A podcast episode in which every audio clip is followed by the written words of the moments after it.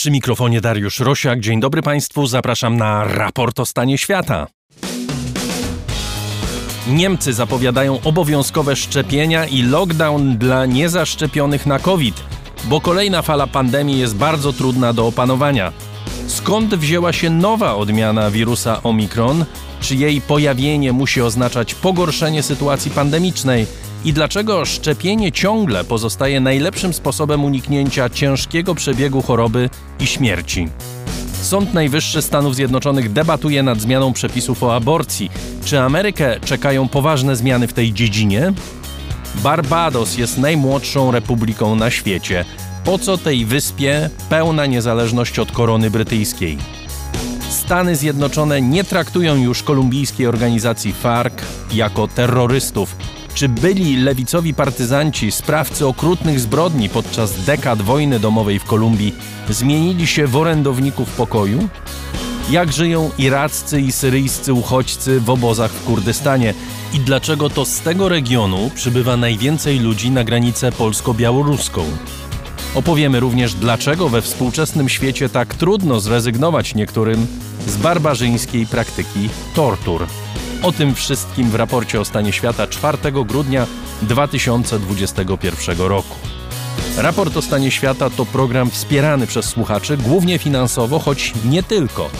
Na przykład, nie wyobrażają sobie Państwo, jaką dumą napawa mnie fakt, że w dorocznych rankingach serwisu Spotify raport dla tak wielu z Państwa jest ulubionym, najczęściej słuchanym podcastem. Dziękuję bardzo za sygnały w tej sprawie, listy, wpisy w mediach społecznościowych. To nam wszystkim daje energię do dalszej pracy. Dziękuję patronom za wszystkie wpłaty na raport. Przypominam, że ta zbiórka jest ciągle otwarta. Jeśli ktoś lubi nasz program na tyle, że chciałby zostać patronem, zapraszam na mój profil w serwisie patronite.pl. Za jego pośrednictwem najłatwiej nas wesprzeć. Dziękuję bardzo w imieniu Agaty Kasprolewicz za setki maili i wpisów z życzeniami powrotu do zdrowia.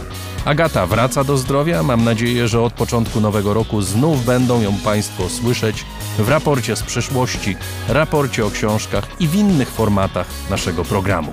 Adrian Bąk jest dziś wydawcą, Chris Wawrzak realizuje program. Jesteśmy w studio Efektura w Warszawie.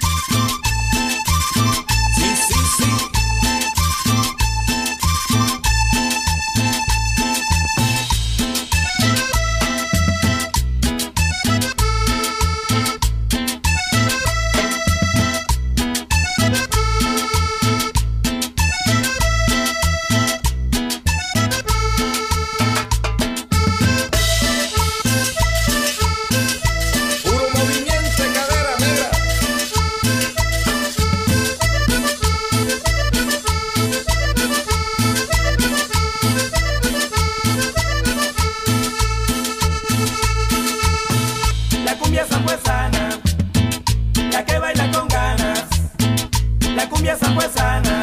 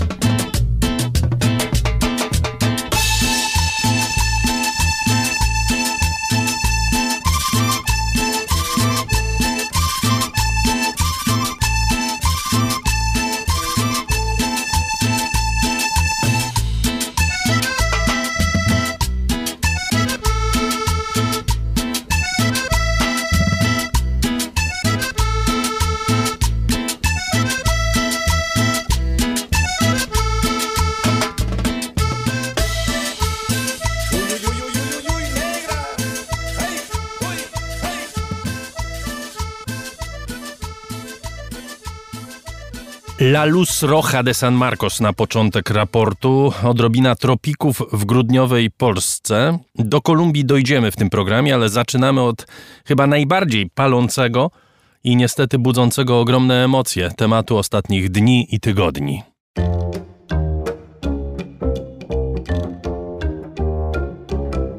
Rożek Urosiaka w raporcie. Tomasz Rożek jest z nami, gospodarz kanału Nauka to Lubię i nasz stały współpracownik. Witam cię Tomku. Dzień dobry. O pandemii porozmawiamy. Ubolewam nad tym, ale to jest nie tylko temat najważniejszy obecnie, ale też budzący najwięcej emocji, również tych złych, niedobrych emocji. Czym bardziej się ta pandemia rozwija, tym więcej jest podziałów, postaw skrajnych i tym więcej otwartego odrzucania wiedzy naukowej ale do tego dojdziemy. Zacznijmy od faktów. E, mamy nową odmianę e, wirusa, Omikron. Skąd on się wziął? Co wiemy o tej odmianie w tej chwili? Wziął się z Afryki. E, to wiemy, czy inaczej, w Afryce został po raz pierwszy wykryty, a konkretnie w Botswanie. Wiemy o tym, choć tutaj też sporo jeszcze nam brakuje, żeby mieć całkowitą pewność, ale z pierwszych szacunków, z pierwszych obserwacji wynika, że bardzo, bardzo szybko E, się roznosi, że bardzo szybko się rozlewa. E, wielokrotnie szybciej niż którykolwiek z poprzednich wariantów koronawirusa, nawet szybciej niż ten, który dzisiaj jest dominujący w Europie, czyli odmiana Delta, o której mówiono, że jest ona bardziej zakaźna o, mówiono o 30, o 40% bardziej zakaźna od tej pierwotnej odmiany koronawirusa, z którą zderzyliśmy się no, już dwa lata temu.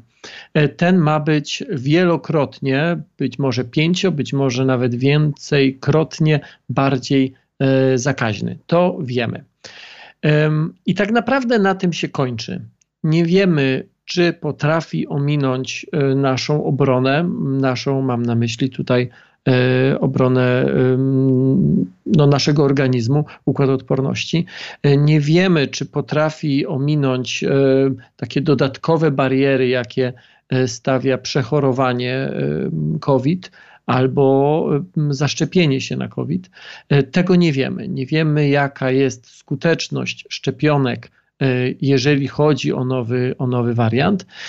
I nie wiemy tak naprawdę, i to jest największe pytanie, mm, nie wiemy, jak wygląda choroba e, u osoby, która się tą odmianą e, zakaziła. Wstępne wyniki, e, wstępne obserwacje w zasadzie prowadzone w Afryce mówią, że osoby, które zainfekowały się tą odmianą, przechodzą COVID bardzo łagodnie. Ale, tutaj jest ale ważne, te obserwacje były czynione na osobach młodych, na osobach 20-30-letnich. Afryka i stąd jakby ogromny problem w takim e, przekładaniu tego, co obserwuje się w Afryce, na to, co może się zadziać w Europie czy w innych częściach świata. Afryka jest kontynentem młodym, tam średnia wieku jest dużo niższa niż na przykład w Europie, więc pewne um, obserwacje, liczby, statystyki, które nawet tam zostaną zarejestrowane, a w przypadku e, tego nowego wariantu nawet nie mówimy o jakiejś dużej statystyce, to jest naprawdę coś, z czym myśmy się zderzyli kilkanaście dni temu, no powiedzmy dwa tygodnie temu. E, więc nawet gdyby tam były jakieś bardzo dogłębne badania, to nie dałoby się ich wyników tak jeden do jeden przenieść na warunki europejskie. A tymczasem tam nawet tych badań nie było. Tam są raczej obserwacje, które trudno nazwać jakimiś dogłębnymi dociekaniami naukowymi. To są ważne uwagi, które poczyniłeś. Po pierwsze, Afryka to jest kontynent ludzi młodych, po drugie to jest kontynent ludzi niezaszczepionych. Tam jest y, rzeczywiście minimalny udział osób zaszczepionych, nawet w takim kraju jak RPA, które uznaje się za jeden z najbardziej rozwiniętych na kontynencie. I trzecia ważna chyba uwaga, która być może budzić może pewne nadzieje, to jest to, że my nie wiemy, na ile jest to odmiana wirusa, która powoduje ciężki przebieg choroby, prawda? Tego nie wiemy. Tak. Jeżeli by tak nie było, to fakt, że ten wirus jest tak bardzo zaraźliwy, wcale nie musi być zły, prawda? To prawda, to znaczy intuicja podpowiada, że jeżeli jakiś patogen jest bardzo zakaźny, to znaczy, że jest bardzo groźny. Tak wcale nie musi być. W naszym otoczeniu jest bardzo dużo różnego rodzaju czy wirusów, czy bakterii, którymi bardzo łatwo się infekujemy nawzajem, ale one absolutnie nie muszą powodować ciężkiej choroby. Więc, a są też takie, którymi się trudno zakazić, ale jak już się zakazimy, to naprawdę jest bardzo, ale to bardzo groźnie. W przypadku tego wirusa, w przypadku tego, tej odmiany wirusa, trudno powiedzieć, jak jest. Natomiast rzeczywiście pierwsze obserwacje, jeszcze czynione w Afryce, one wskazują na to, że osoby, które na niego zachorowały, czy z jego powodu zachorowały, przechodzą chorobę bardzo łagodnie. Jeżeli do tego dodamy bardzo wysoką e, zakaźność, taką łatwą transmisyjność, transmisję pomiędzy jednym a drugą osobą, może to paradoksalnie być dobra wiadomość, bo może to oznaczać, że ten e, szczep zdominuje te szczepy, które teraz y, powiedzmy rządzą i te, które powodują tyle szkody. Jeżeli by się to potwierdziło nie tylko wśród ludzi młodych, ale także wśród ludzi starszych, czyli całkiem sporej części populacji tak zwanego świata zachodniego, ludzi także to jest powiązane z wiekiem, którzy mają wiele różnego rodzaju chorób towarzyszących, chorób przewlekłych, y, to to by była bardzo dobra wiadomość, bo to by oznaczało, że ten patogen, że ta wersja koronawirusa, ona pomoże, czy może nam pomóc w dopłynięciu do brzegu, w, w przytłumieniu tej epidemii, z którą mamy teraz do czynienia. Czy to jest tak, że jeżeli ta wersja Omikron zdominuje inne y, wersje koronawirusa, czy to może prowadzić do że tak powiem, samoczynnego wygaszenia tej epidemii? Czy to może być tak, że jeżeli to jest wirus, który nie będzie stwarzał takiego zagrożenia dla zdrowia i życia ludzi jak poprzednie wersje, to możemy się liczyć z tym, że ta epidemia samoczynnie się jakoś wygasi? Epidemie, które samoczynnie się wygaszają, w przeszłości miały miejsce. Natomiast tutaj tych elementów zmiennych jest więcej, bo przecież to, że pojawia się e, konkretny szczep, który rzeczywiście e, rozlewa się szybko po całym świecie, ale dla nas nie jest specjalnie groźny, to wcale nie musi oznaczać, czy to wcale nie blokuje um, możliwości dalszych mutacji wirusa. Czyli może się pojawić szczep, który będzie albo groźniejszy, albo jeszcze bardziej łagodny. Tutaj to wszystko opiera się na rachunku prawdopodobieństwa. I ten rachunek mówi jasno: im więcej wirus ma swobody, im częściej może się replikować, tym większa jest szansa na to, że po prostu pojawi się, pojawi się wersja, która y, będzie dla nas y, trudna, groźna, śmiertelna, być może nawet wersja, która totalnie ominie nasz system e, odporności, w tym nasze szczepionki. Nic nie wskazuje na to, żeby taką wersją czy takim szczepem był właśnie ten, o którym rozmawiamy, omikron. Natomiast do tego trzeba e, badań, to znaczy nauka odpowiada na pytania, czy po to, żeby odpowiedzieć na pytania, musi mieć dane. A te dane, zebranie tych danych po prostu trwa to nie jest um, tak, że jednego wieczoru da się odpowiedzieć na te pytania. Trzeba przeprowadzić testy, trzeba odczekać odpowiednio długo. Um, pomiędzy zakażeniem a wystąpieniem pierwszych objawów też mijają dni. Trzeba zebrać odpowiednią statystykę. Trzeba się zastanowić, jak się to zmienia z wiekiem, z poziomem przeciwciał, z chorobami towarzyszącymi. Tu jest mnóstwo, mnóstwo, mnóstwo zmiennych. To, co jest ważne, to to, że patrząc tak historycznie dwa lata wstecz i zastanawiając się skąd pochodziły te szczepy, które robiły nam największą krzywdę, to bez trudu można zauważyć, że one pochodziły z miejsc, w których wirus miał dużą swobodę. Wersja Delta, która teraz w Polsce dominuje i która jest odpowiedzialna za kilkaset zgonów dziennie, ona pochodzi z Indii. Każdy, kto był w Indiach, wie, że tam wprowadzenie e, zasad takich, jakimi my staramy się w Europie, czy w Stanach, czy w krajach mm, bardziej e, zaawansowanych cywilizacyjnie e, dzielić, w tym szczepienia, w tym higiena, w tym dystans, w tym wiele, wiele, w tym służba zdrowia oczywiście, w tym także świadomość, że to wszystko w takich krajach jak India po prostu nie działa albo działa w bardzo, w bardzo niewielkim zakresie. Teraz mówimy o szczepie, który powstał w Afryce i to nie powinno nikogo dziwić. Wspominałeś o tym, że, że Afryka jest słabo wyszczepiona. Co to znaczy słabo? To znaczy, że na przykład w, w Kongo zaszczepionych jest mniej niż 1% obywateli. W Botswanie zaszczepionych jest około 7% obywateli. Afryki nie stać na szczepienia. Jeżeli teraz popatrzymy globalnie, to ci, którzy mówili, zamiast dawać trzecią dawkę przypominającą, lepiej te dawki przekazać Afryce, bo za chwilę się okaże, że my będziemy wyszczepieni, ale na innym, na drugim końcu świata pojawi się szczep, który te szczepionki, czy na który te szczepionki będą mało skuteczne.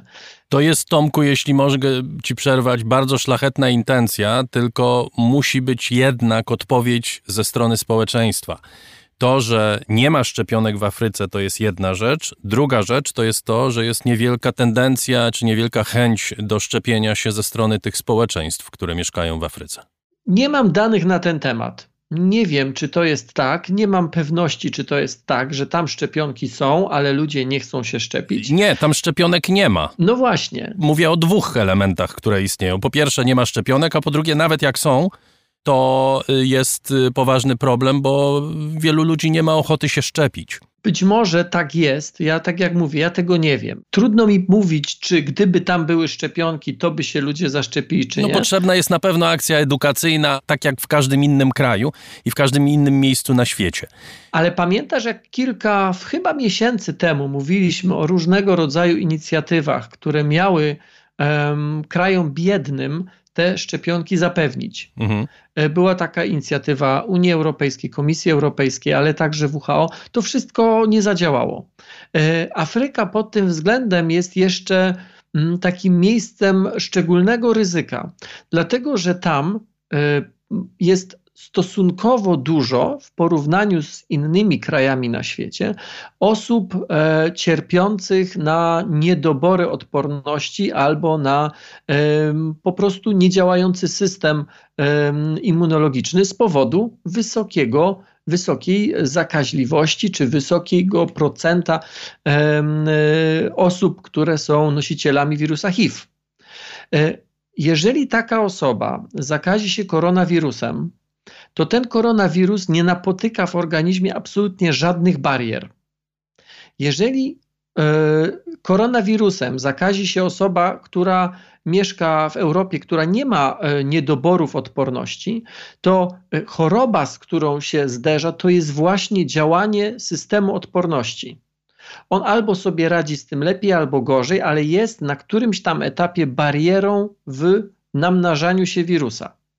Natomiast w przypadku osoby chorej na HIV, w przypadku osoby z niedoborami odporności tej bariery nie ma. W efekcie wirus może się u takiej osoby namnażać absolutnie bez jakichkolwiek granic. I to, że akurat w Afryce, w tej części Afryki, akurat w Botswanie, to nie powinno specjalnie dziwić, ponieważ to są obszary, na których procent osób chorych na czy osób, które są nosicielami HIV, jest wyjątkowo wysoki.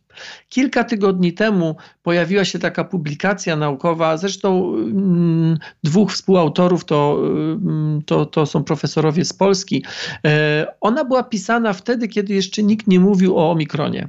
Ale ona jest e, profetyczna, tak bym to powiedział, ponieważ autorzy tej publikacji piszą jasno, że to jest strategiczny błąd, że kraje biedne nie mają szczepionek ponieważ w krajach biednych, i to jest wprost napisane, szczególnie afrykańskich, tam gdzie jest wysoki poziom czy duży procent osób z niedoborem odporności, może pojawić się wyjątkowo mocno zmutowany wirus.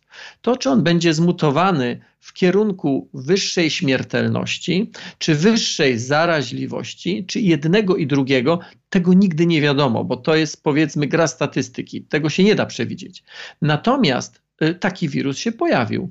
I ten, o którym mówimy, omikron, ma ponad 50 różnego rodzaju mutacji, czy, czy ponad 50 mutacji w różnych miejscach, w tym 30 tych mutacji dotyczy tego powiedzmy klucza, czyli tego białka kolca o którym e, czasami gdzieś tam możecie Państwo słyszeć, no to jest taki dosłownie taki klucz, który otwiera komórki. Z tego nie musi wynikać absolutnie, że on jest bardziej śmiertelny. Z tego może to wynikać. Na razie nie mamy takich dowodów, a poszlaki na to na razie nie wskazują.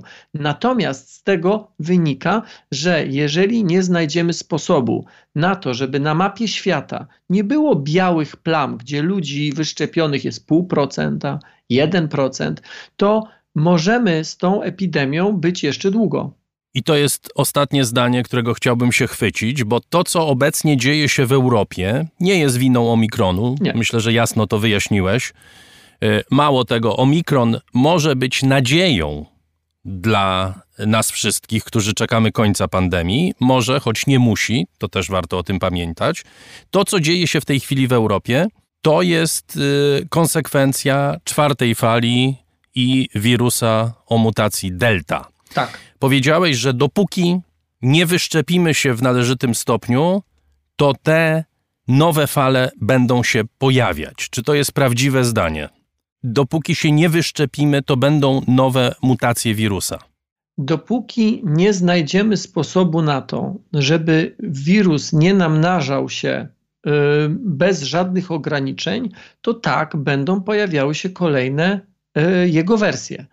To, czy te wersje będą bardziej łagodne, czy dla nas y, bardziej drapieżne, tego nie wiadomo. To jest kwestia statystyki, po prostu. Szczególnie jeżeli. A czy szczepionka jest taką metodą, która nas przed tym chroni? Ja zadaję to pytanie za każdym razem, jak rozmawiamy, dlatego że po każdej audycji i po każdym Twoim występie albo jakimkolwiek innym występie, w którym pojawia się słowo szczepionka, pojawiają się głosy ludzi, którzy twierdzą, że szczepienia nie chronią przed koronawirusem. Co to znaczy nie chronią przed koronawirusem? To by trzeba było tych osób spytać. No bo tutaj można mieć wiele rzeczy na myśli. Jeżeli ktoś ma na myśli to, czy jeżeli się zaszczepi, to nie zachoruje, nie, to tak nie działa. Ale to żadna szczepionka tak nie działa, bo jak masz szczepionkę na grypę, to także możesz zachorować na grypę. Oczywiście, że tak. Jak masz szczepionkę na Heine Medina, możesz zachorować na Heine Medina i tak dalej, i tak dalej, prawda? To szczepionki nie dają nam pancerza z zewnątrz, który nie dopuszcza do nas wirusów. Szczepionki dają nam pancerz w środku, który działa wtedy, kiedy wirus do nas wejdzie. Organizm radzi sobie z nim wtedy dużo szybciej, w związku z tym jest mocno skrócony czas ewentualnego naszego zakażania ludzi wokół nas. Stąd mówi się, że transmisja spada przynajmniej o połowę, ale to nie znaczy, że my, tymi, my, tym, my zaszczepieni tym wirusem nikogo nie zarazimy. Ale znaczy na pewno, że nasz organizm nieporównywalnie szybciej poradzi sobie i lepiej poradzi sobie z taką chorobą. Stąd jest jednoznaczna korelacja pokazująca nie to, że e, liczba e, przypadków spada, tylko to, że liczba hospitalizacji spada tam, gdzie jest wyższe wyszczepienie. I tutaj nie trzeba e, szukać jakichś dalekich danych e, w Wielkiej Brytanii, w Stanach Zjednoczonych. Wystarczy popatrzeć na mapę Polski i zobaczyć, jak to się koreluje. I to dotyczy nie tylko hospitalizacji, ale. To jak to się koreluje? Koreluje się tak, że w tych regionach, w których poziom wyszczepienia jest niższy, tam jest przeliczeniu na 100 tysięcy mieszkańców dużo wyższy poziom hospitalizacji, a także zgonów.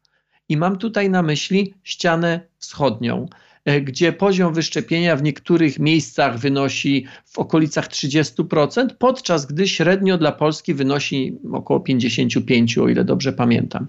Więc to dotyczy e, hospitalizacji, to dotyczy przypadków śmiertelnych.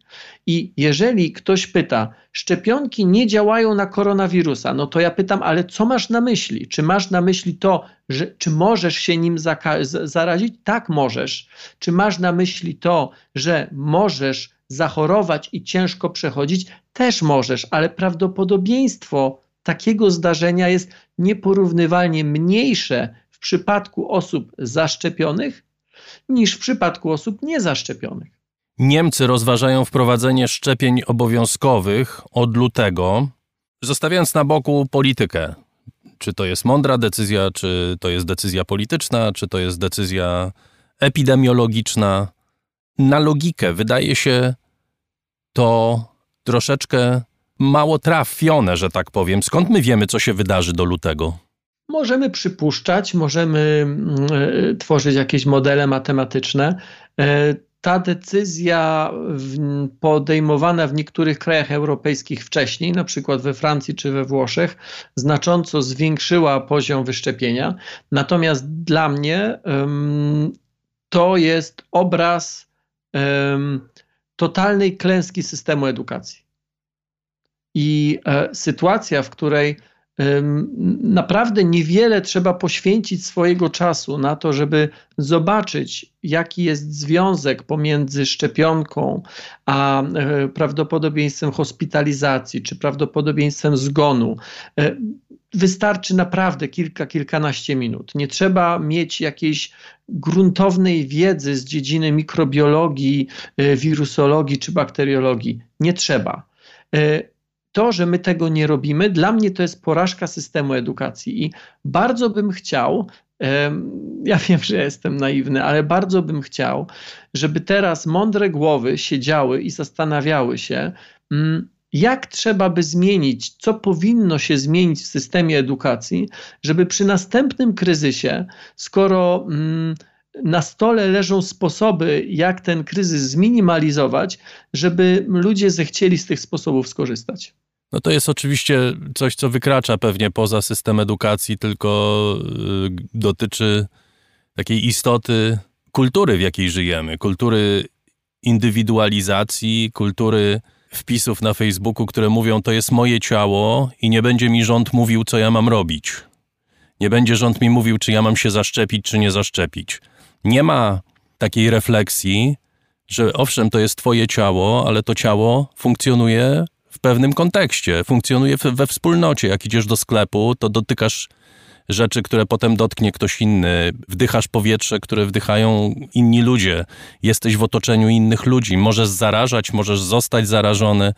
Jak masz ochotę zachorować, to oczywiście to jest Twoje prawo, natomiast nie jest Twoim prawem zarażanie innych ale też nie jest Twoim prawem w momencie, jak potrzebujesz lekarza, e, a jak sprawy pójdą w złym kierunku, to na przykład anestezjologa, odciągać tego anestezjologa od innych chorych, na przykład chorych, którzy wymagają anestezjologa po to, żeby przeprowadzić operację.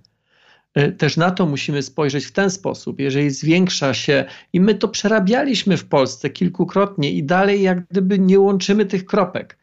E, system ochrony zdrowia, który jest postawiony przed takim wyzwaniem, się rozsypuje. Szczególnie nasz, który przecież, użyję delikatnych słów, nie jest optymalny i doskonały.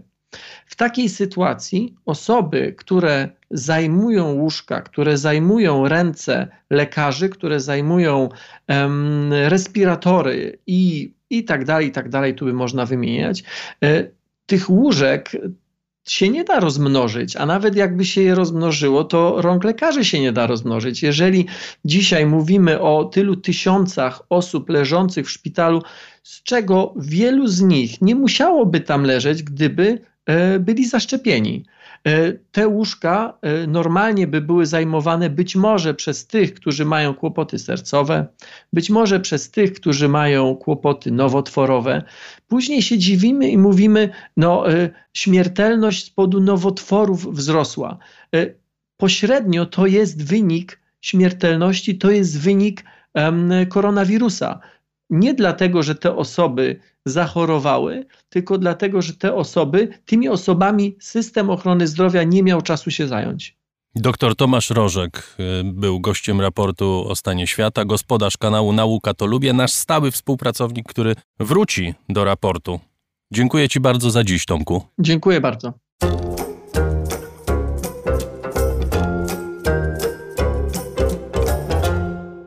Sąd Najwyższy Stanów Zjednoczonych rozpoczął w środę obrady nad sprawą, która może zmienić obowiązujące od dekad prawo dotyczące aborcji w Stanach.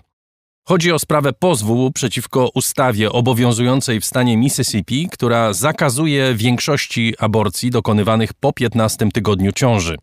Przegłosowana w 2018 roku ustawa nigdy nie weszła w życie, bo wcześniej zablokowały ją sądy niższej instancji ze względu na sprzeczność z obowiązującym prawem wyznaczonym przez głośny wyrok z 1973 roku w tzw. Tak sprawie Roe kontra Wade.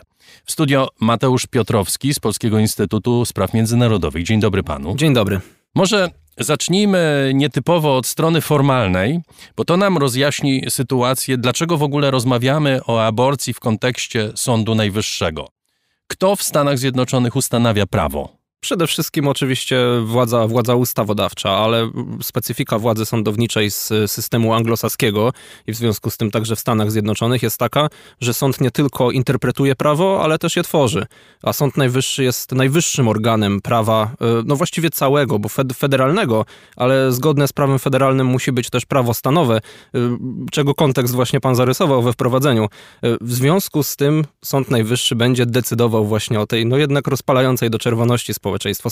Czyli w takich sprawach, które w zasadzie decydowane są na poziomie stanowym, Sąd Najwyższy może rozjaśnić sytuację, może powiedzieć, co jest zgodne z prawem federalnym, a zatem zgodne w ogóle wszędzie, na całym terytorium Stanów Zjednoczonych, a co nie jest, tak? Dokładnie tak. I właściwie to prawo ustanowić tym swoim wyrokiem, bo na poziomie federalnym nie ma żadnego innego prawa legalizującego bądź zakazującego aborcji yy, niż właśnie ten, te, te wyroki Sądu Najwyższego. Nie ma takiej ustawy na przykład przeprowadzonej przez Kongres. To się wszystko opiera na poziomie federalnym ma, wyłącznie o wyroki. Nie ma ustawy dotyczącej aborcji w Stanach Zjednoczonych. Na poziomie kongres nic takiego nigdy nie ustalił. Dokładnie tak. To teraz porozmawiajmy o praktyce.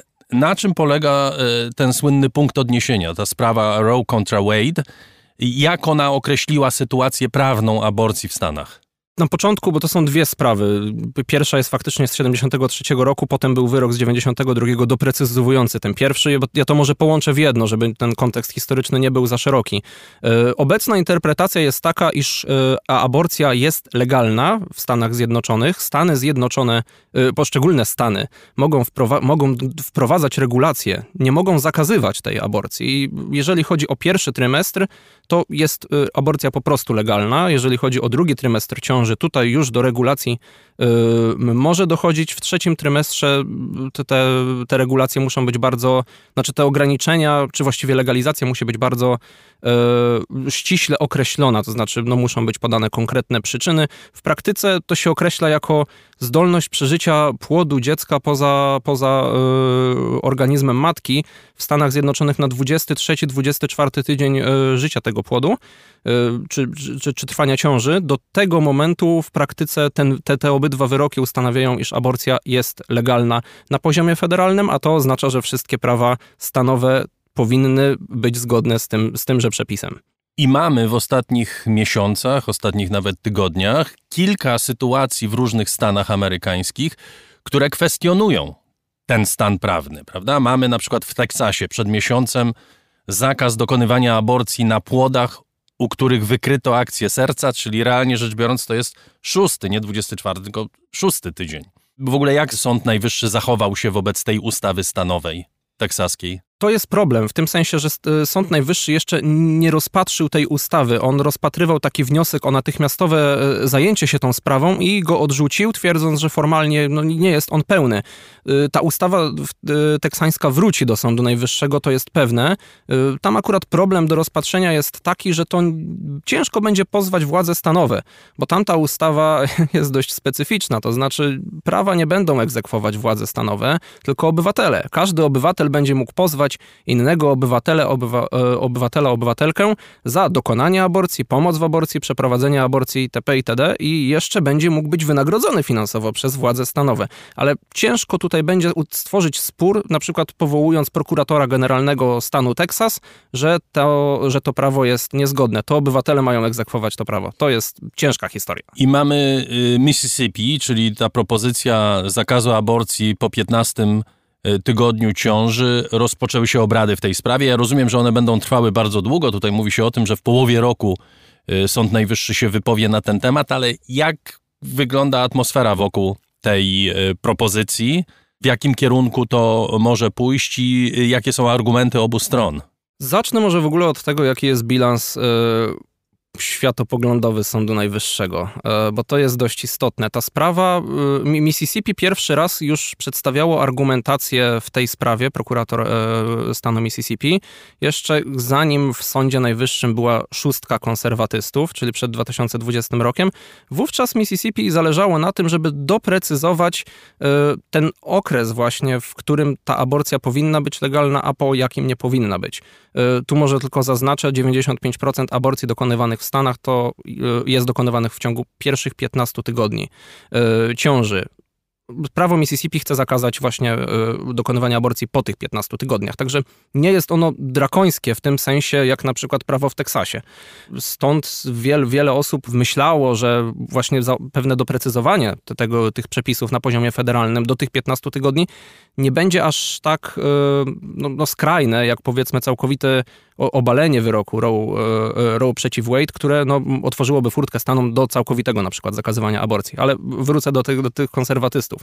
Teraz Mississippi e, chce właśnie w swoim wniosku, w swojej argumentacji do Sądu Najwyższego konkretnie doprecyzowania, o co właściwie chodzi e, z wyrokiem Roe przeciw Wade. Czy on jest zgodne, czy, czy ta interpretacja sprzed prawie 50 lat była, była słuszna, czy jednak nie chodzi tylko o doprecyzowanie tego okresu, ale czy w ogóle to nie Stany, czy ten wyrok nie jest y, potrzebny właśnie, czy, czy, czy on dalej powinien obowiązywać, czy nie należy go obalić razem z tym y, wyrokiem z 92 roku i pozwolić Stanom decydować o tym, jakie powinny być poszczególne przepisy, Część sędziów właśnie spośród tych konserwatystów, szczególnie Brett Kavanaugh no to za, e, e, zasugerował publicznie, że być może tak właśnie powinno być. Niech legislatury, nawet federalna, niech kongres się zajmie tym, ale odsuńmy to od Sądu Najwyższego. Jak e, wyglądało to realnie? Jak możemy się spodziewać, jeżeli by rzeczywiście doszło do tego, że ta interpretacja z 92 roku, interpretacja, która w niektórych stanach pozwala na aborcję na życzenie, w innych to jest troszeczkę inaczej regulowane, ale gdyby ona została zdjęta, jak by to wyglądało? Czy byłoby więcej takich stanów jak Teksas i Mississippi, które chciałyby zaostrzenia praw aborcyjnych i to ostrego zaostrzenia? Jeżeli ten wyrok całkowicie upadnie, to zdecydowanie tak. Jest 12 stanów, które na poziomie stanowym przyjęły już swoje regulacje E, które albo automatycznie, albo w wyniku jakichś bardzo prostych działań, czy to władzy ustawodawczej, czy gubernatora, pozwolą nawet na całkowity zakaz aborcji, w przypadku, gdy y, przestanie obowiązywać wyrok Roe przeciw Wade. Także w momencie, w którym Sąd Najwyższy orzekłby faktycznie, że tamta interpretacja była niesłuszna, y, aborcja nie jest legalna z założenia na poziomie federalnym, te prawa same się uruchamiają. Do tego trzeba dodać jeszcze z około 10 stanów, tak przynajmniej z takich analiz, y, raczej ośrodków, które e, no, negatywnie spoglądają na zaostrzenie aborcji. Około 10 stanów jest gotowych, innymi Floryda, e, do natychmiastowego zaostrzenia przepisów, e, w sensie mają taką wolę polityczną. Jeżeli ten wyrok upadnie, by natychmiast prowadzić działania, wprowadzają jakieś ustawy, które albo by zaostrzały regulacje, albo całkowicie zakazywałyby aborcji. No dobrze, ale 12 na 50 plus jeszcze Dystrykt Kolumbia to niewiele. To znaczy, to w dalszym ciągu Stany Zjednoczone nie byłyby tym miejscem na świecie, o którym mówią e, w tej chwili przeciwnicy e, zaostrzenia praw aborcyjnych, że prawa kobiet zostałyby dramatycznie uszczuplone. Owszem, w 12 stanach tak, ale w zdecydowanej większości pozostałoby w takim stanie, jak jest teraz, tak? Dobrze znaczy, rozumuję? Faktycznie w tych 12 plus tych 10, które mają te... Aha, to już się robi prawie tak, połowa. to już się robi prawie połowa. Jeżeli spojrzymy to na, to na to od drugiej strony, 16, 15 właściwie stanów i dystrykt Kolumbii mają przepisy, które zabezpieczają ich legalną aborcję, legalność aborcji na ich terenie po właśnie obaleniu e, interpretacji wyroku Roe przeciw Wade. Czyli jeżeli ten wyrok opada, upada, to u nich dalej aborcja jest legalna. Od tej strony raczej patrzą zwolennicy aborcji, że w momencie, kiedy ten wyrok upadnie, to rozpocznie się chaos. E, to po Teksasie było w pewnym sensie widać, jak nagle, e, jaką, z jaką intensywnością no, nowych pacjentów spotkały się kliniki z, z stanów ościennych, e, jak duże zainteresowanie było. To jednocześnie są ogromne dystanse dla, do przebycia dodatkowe no jednak wydatki, że tak to nazwę, które trzeba ponieść, a 75% aborcji dokonywanych w Stanach jest dokonywanych przez osoby, które no, mają w statystykach po prostu niskie przychody. Może ich być na to nie stać, by się udać do innych stanów, szczególnie tych bardziej odległych, odbyć kilkugodzinne podróże, e, jeszcze tam gdzieś zostać. E, no, to, pod tym względem jest to też analizowane w Stanach Zjednoczonych, że to może grozić po prostu posunięciem się ku no, metodom mniej e, bezpiecznym. To jest rzecz pierwsza. Druga rzecz to jest to, że wiemy nie od dzisiaj, że Stany Zjednoczone są jednym z najbardziej podzielonych krajów na świecie. Y, rozpoczęcie tej debaty, rozognienie tej debaty, bo ona trwa cały czas, poprzez orzeczenie Sądu Najwyższego, to jest kolejny krok do tego, żeby Amerykanie jeszcze bardziej kłócili się ze sobą i to w bardzo przemocowy sposób, przynajmniej w debacie publicznej.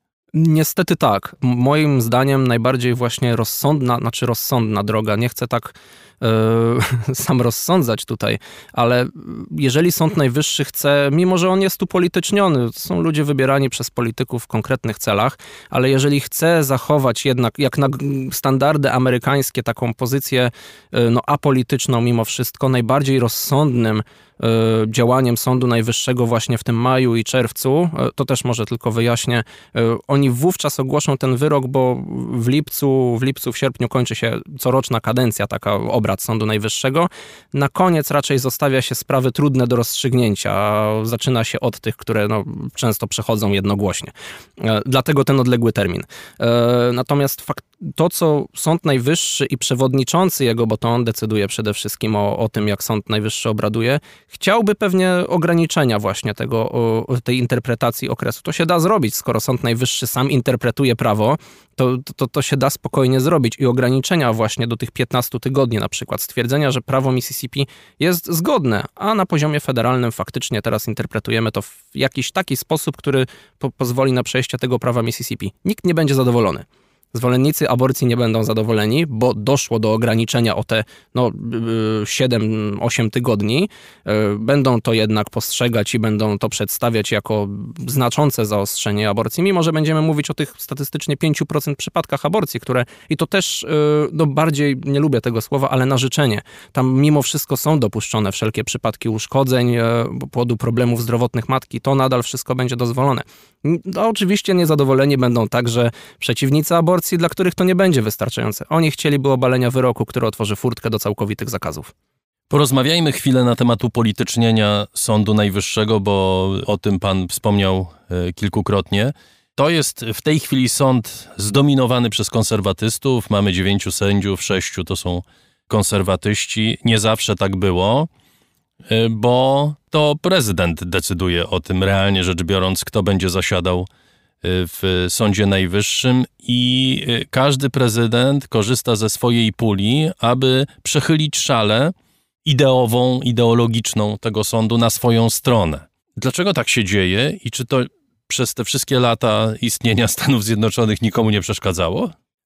Wydaje mi się, że nie aż tak bardzo. To znaczy, w, w, latach 30., kiedy Sąd Najwyższy blokował reformy prezydenta Roosevelta, gospodarcze bardzo szerokie, no, e, często omawiane w kontekście historycznym. Wówczas Roosevelt zastanawiał się, jak części sędziów się pozbyć, którzy go blokują.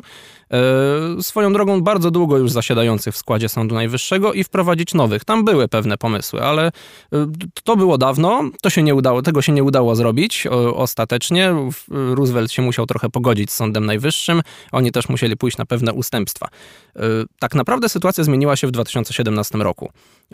W dwa, wygrał Donald Trump oczywiście. W 2016, kiedy republikanie szykowali się do zwycięstwa Trumpa, zablokowali ostatniego z nominatów e, Baracka Obamy, skądinąd obecnego prokuratora generalnego. Wtedy jeszcze można było te nominacje blokować tak zwanym mechanizmem filibusteringu.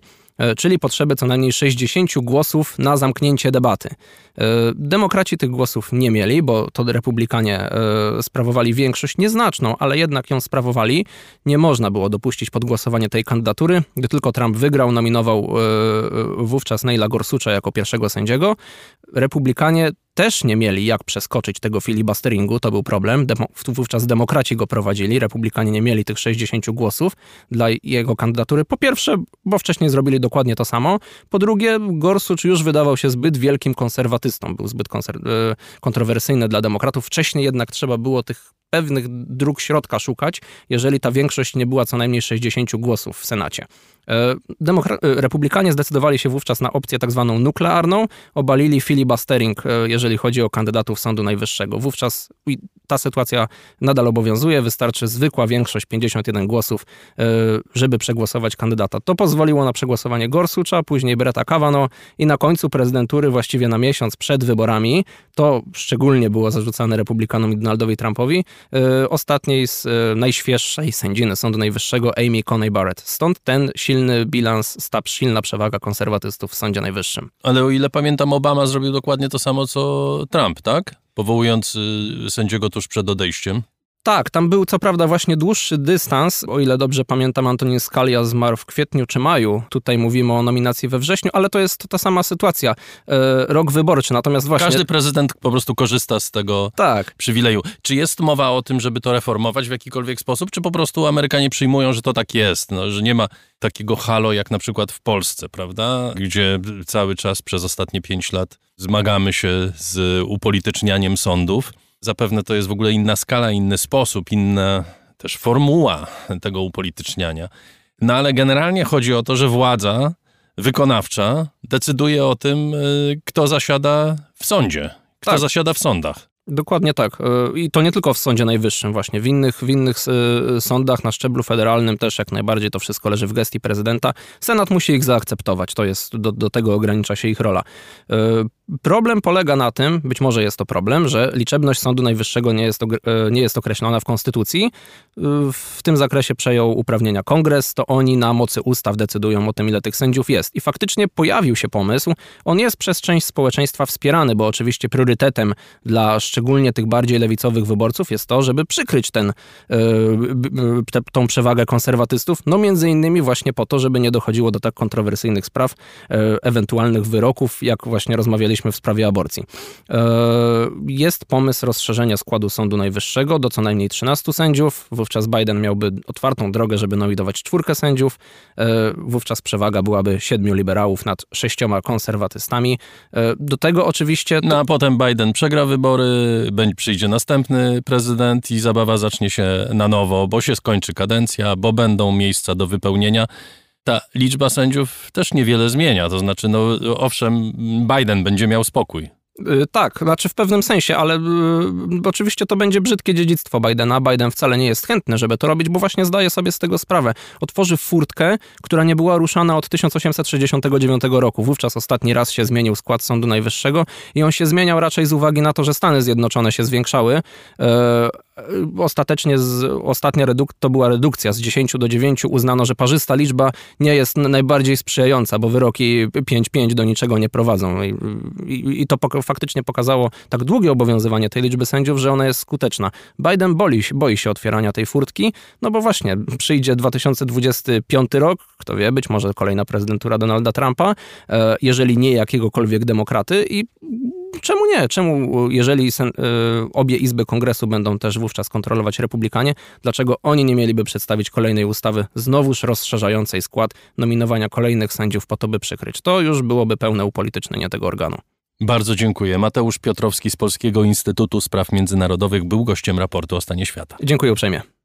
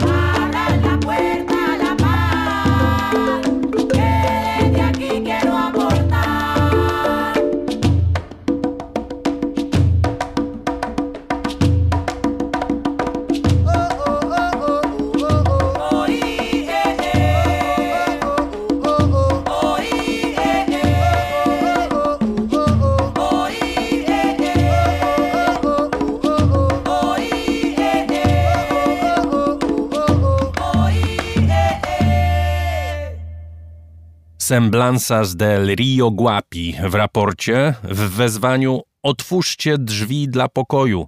Kolejna porcja muzyki kolumbijskiej w raporcie. A teraz spojrzymy na świat z boku.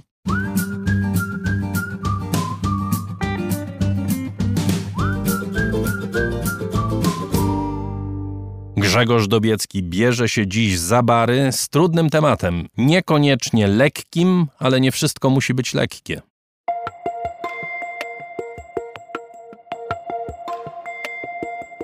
Jak tu nie prognozować upadku Putina, skoro on pozbywa się swoich najlepszych ludzi? Właśnie wyrzucił naczelnika Federalnej Służby Więziennej Aleksandra Kałasznikowa. Nie za sławne nazwisko, tylko za tortury i gwałty, bo wyszły na jaw, a nie powinny były. W Saratowie, w Irkucku gwałcili więźniów siłowiki niższej rangi, systematycznie. Ranga wyższa to kryła, systemowo. Aż ktoś zdradził system. Powtarzam to zdanie. Aż ktoś zdradził system. Możliwe, że w strukturach penitencjarnych awansuje teraz naczelnik więzienia w Pskowie, gdzie siedzi Aleksiej Nawalny. Ten zakład torturuje bowiem i dręczy subtelniej.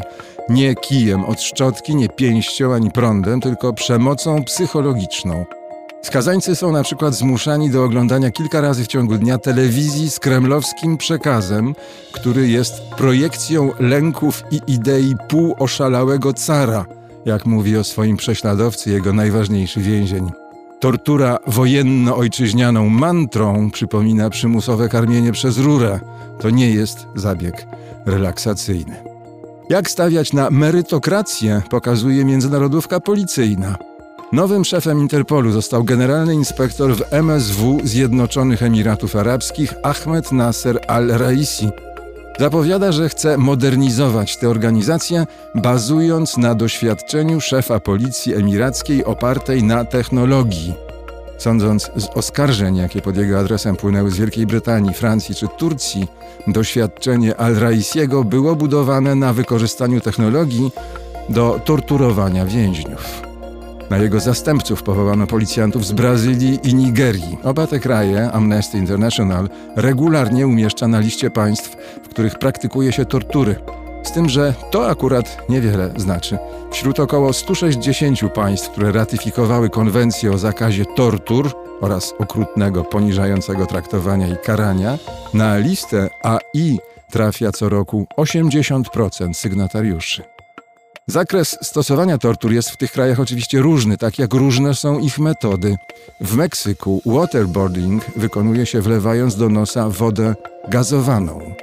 Filipińscy policjanci zawieszają związanego aresztanta głową w dół na nietoperza. Ich koledzy z Maroka preferują zawieszenie poziome pod wygięte łokcie i kolana na pieczoną kurę. Nie ma jednej miary fizycznego bólu ani cierpień psychicznych. Wśród poddawanych torturom obrońcy praw człowieka wymieniają katorżników z północno-koreańskich obozów pracy, białoruskich opozycjonistów wtrącanych do więzień, ale również Juliana Assange'a.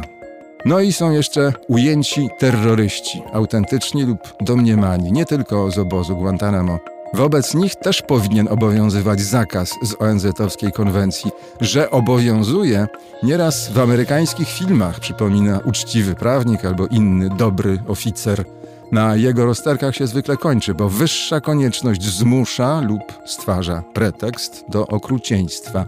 Potrzeba, a może okazja, czyni oprawcę.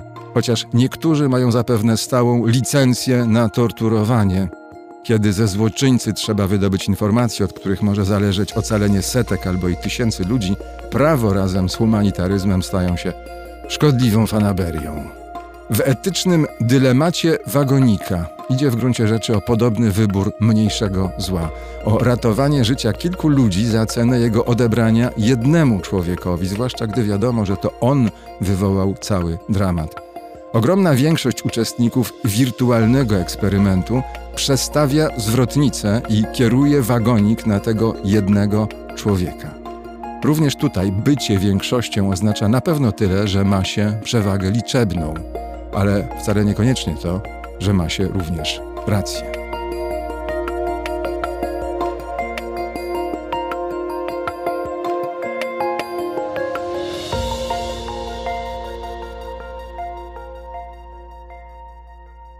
Teraz czas na cotygodniowe przypomnienie, dlaczego tutaj jesteśmy.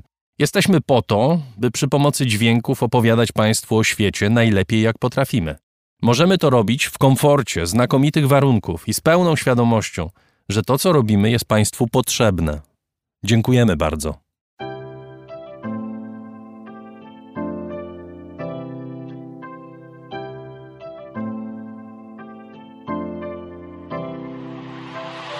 Raport o stanie świata od marca ubiegłego roku rozwija się dzięki Państwa zaangażowaniu i szczodrości. To dzięki Wam możemy opowiadać o świecie przy pomocy dźwięków. Dzięki Wam ten program może być przygotowywany w profesjonalny sposób z zachowaniem najwyższej jakości, bo na nią zasługują słuchacze raportu o stanie świata. Z serca dziękujemy wszystkim Państwu za wpłaty. Wasza hojność jest dla nas ogromnym zobowiązaniem. Zbiórka na patronite.pl ciągle trwa. Zachęcam do udziału w niej. Najhojniejsi patroni raportu o stanie świata to artrage.pl Książki dostępne dla każdego za tyle, ile chcesz zapłacić. Bierz i czytaj. Aureus. Leasing, kredyt, ubezpieczenia, księgowość. Sprawdź nas na www.aureus.pl. Hotel Bania, Termal i Ski z pakietami świątecznymi i sylwestrowymi. Firma doradcza Crido. Handyhand.pl Zapewnimy nadzór nad Twoją budową, sprawdzimy stan techniczny lokalu przed zakupem lub odbierzemy go od dewelopera. Kantory Kanga sieć stacjonarnych kantorów kryptowalutowych w Twoim mieście. Centrum Roślin Doniczkowych Ładne Kwiatki Tomaszewski w Warszawie tomaszewski.pl Razem w przyszłość. Polsko-Japońska Akademia Technik Komputerowych Warszawa, Gdańsk, Bytom. Firma Prosper z Sosnowca, hurtownia elektroenergetyczna i właściciel marki Czystuś. Firma Venterm z Niepołomic, generalny wykonawca instalacji sanitarnych i odnawialnych źródeł energii. Catering dietetyczny Lightbox, oferujący dietę pudełkową z wyborem potraw z różnych kuchni świata. Michał Małkiewicz. Firma Software Mill. Od zawsze zdalni. Programują dla całego świata. Dom wydawniczy Muza. Bo świat nie jest nam obojętny. Uber. Myślimy globalnie, działamy lokalnie. A także firma Ampio Smart Home. BIMV.pl. Kursy online dla inżynierów. CIO Net and Digital Excellence. Łączymy ludzi i idee. Grupa brokerska CRB. Ubezpieczenie należności dla Twojej firmy. Bezpłatne porównanie ofert www.grupacrb.pl. Mariusz Drużyński. Salony meblowe Faster z Ełku i Białego Stoku wspierają piękne wnętrza. Agata Fischer. Galmet. Polskie pompy ciepła. Marek Jerzewski. JMP. Z miłości do sportu, z najlepszych tkanin, w sercu Podhala szyjemy dla Was porządną odzież. Palarnia kawy La Cafo z Augustowa. LSB Data. Dedykowane aplikacje internetowe dla biznesu. Masz pomysł? Zrealizujemy go. lsbdata.com Gosia i Michał Kowalczewscy. Alan Meller. Aplikacja Moja Gazetka. Polska proekologiczna aplikacja zakupowa z gazetkami promocyjnymi i nie tylko. Moja Gazetka. Kupuj mądrze. Paweł Nowy Nowak. Wydawnictwo SQN. Więcej niż książka. www.wsqn.pl Drukarnia cyfrowa totem.com.pl. Dla nas książka zasługuje na najwyższą jakość. Fundacja Wasowskich, opiekująca się spuścizną Jerzego Wasowskiego i wydawca książek Grzegorza Wasowskiego. Szczegóły na wasowscy.com. Wayman oprogramowanie wspomagające firmy inżynieryjne w zarządzaniu projektami, stworzone przez polskich inżynierów dla sektora projektowego www.wayman Software. Dziękujemy bardzo. To dzięki Państwu mamy raport o stanie świata.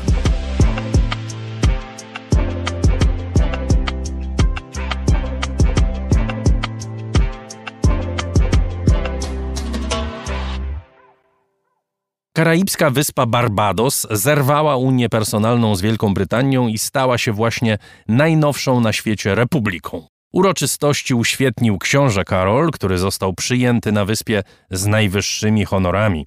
Dlaczego właśnie teraz Barbados wypowiada przysięgę wierności brytyjskiej królowej Elżbiecie II? I co to oznacza dla mieszkańców tej wyspy, czyli Barbadoszczyków? Proszę sobie przy okazji zapamiętać poprawną formę. Barbadoszczyków. Relacja Adriana Bąka.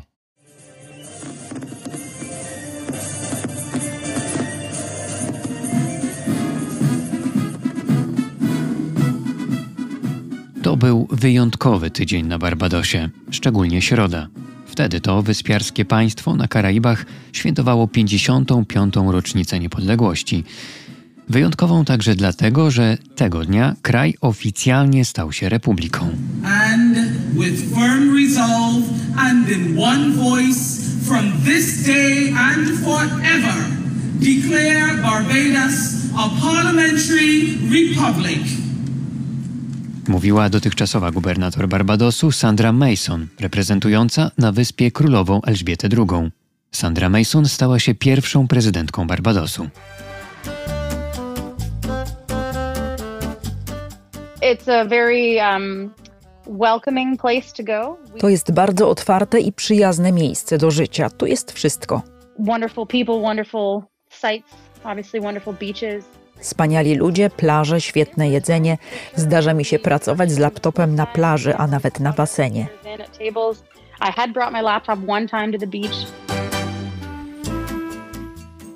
Mówi Jackie Prince, która przeprowadziła się na wyspę z Kanady na rok, żeby pracować zdalnie. W poprzednim roku władze Barbadosu wyszły z kampanią promocyjną i zaprosiły na wyspę obcokrajowców na pracę zdalną, ogłaszając program Visa Welcome Stamp. W materiałach promocyjnych do tej kampanii Barbados jawi się niemal jako raj.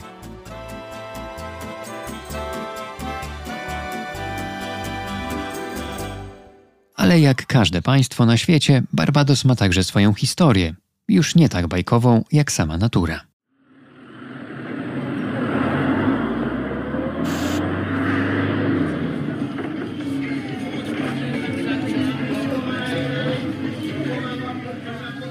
Historię Barbadosu należałoby zacząć od pomnika.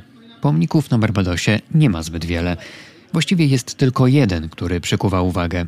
A w zasadzie był, bo w listopadzie poprzedniego roku został usunięty. Pomnik brytyjskiego admirała Horatio Nelsona, który stawił opór cesarstwu francuskiemu.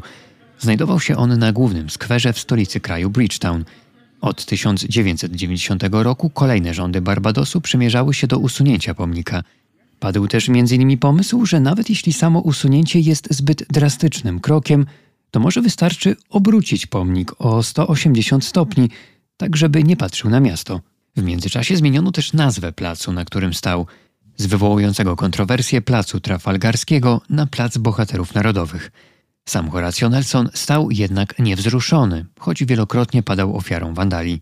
Gwoździem do trumny pomnika okazało się jednak coś innego, mówi Bartosz Wójcik – tłumacz specjalizujący się w kulturze anglojęzycznych Karaibów. Okazało się, że historyk pracujący na Barbadosie, zresztą w pewnym momencie rektor Uniwersytetu Indii Zachodnich Hilary Beckles, znalazł dokumenty o tym, że, uwaga, Nelson był również e, antyabolicjonistą, czyli on wspierał handel niewolnikami. I to też przeważyło e, szale. Nie tylko kolonialny admirał, ale też właśnie człowiek, który wspierał niewolnictwo. No no no Dodatkowo w kraju na sile, podobnie jak i na świecie, przybrał ruch Black Lives Matter. Był to właśnie czas, gdy władze Barbadosu ogłosiły, że zapraszają obcokrajowców do przylotu na wyspę na pracę zdalną. Wówczas na Barbados trafiło także wielu czarnoskórych obywateli Stanów Zjednoczonych, niezadowolonych z rządów Donalda Trumpa, jak Tyler Ulmer. Bad things got this past summer, especially Złe rzeczy działy się w Stanach Zjednoczonych, szczególnie dla czarnoskórych kobiet. Wspólnie z moją najlepszą przyjaciółką byłyśmy już zmęczone tą sytuacją. Chciałyśmy odpocząć, a przy okazji połączyć odpoczynek z pracą. Wybrałyśmy Barbados, ponieważ to piękna wyspa, a w dodatku tu jest duża diaspora afrykańska. To były główne motywacje. W listopadzie poprzedniego roku pomnik Nelsona został zdemontowany i usunięty. Trafił do muzeum. W dzień usunięcia pomnika z Cokołu premier Barbadosu Mia Mottley, która także była orędowniczką zmian, przekazała mieszkańcom Barbadosu jeszcze jedną ważną wiadomość. W ciągu roku Barbados zerwie Unię personalną z Wielką Brytanią i stanie się republiką. But they were of enthusiasm and loyalty for the first British monarch ever to visit these islands. Tym samym zakończył się proces, który trwał właściwie od XVII wieku, gdy to angielscy osadnicy przejęli wyspę i włączyli w skład Imperium Brytyjskiego, kontrolując politykę i handel – and outside the Parliament building, the Queen of Mauritius received the royal salute from a detachment of the island's paramilitary force. This was not the informal walk around. Po 400 latach głos w sprawie zabrała Sandra Mason. The time has come to fully leave our colonial past behind. Barbadians want a Barbadian head of state. Przyszedł czas, żeby w pełni zostawić za sobą kolonialną przeszłość. Mieszkańcy Barbadosu chcą mieć własną głowę państwa. To jest ostateczny dowód na to, że wierzymy w to, kim jesteśmy i co jesteśmy w stanie osiągnąć. This is the ultimate statement of confidence in who we are and what we are capable of achieving.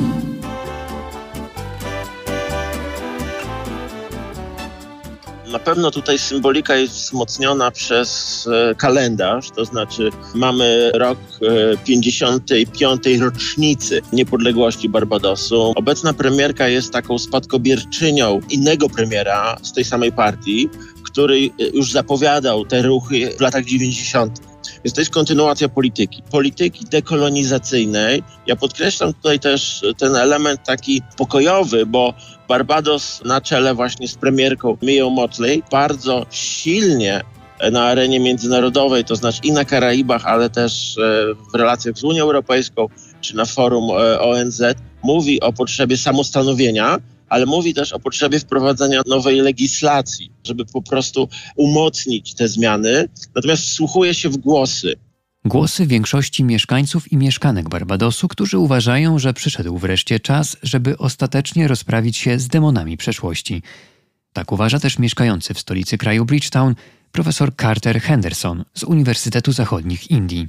There's great jubilation. Cały Barbados świętuje, triumfuje. Ludzie oglądali ceremonię, która odbyła się w tym tygodniu na żywo, a później oglądali ją jeszcze raz i jeszcze raz. Jesteśmy szczęśliwi, że Barbados wreszcie stał się republiką. jubilation and lots of people are very happy with the fact that Barbados has become a republic.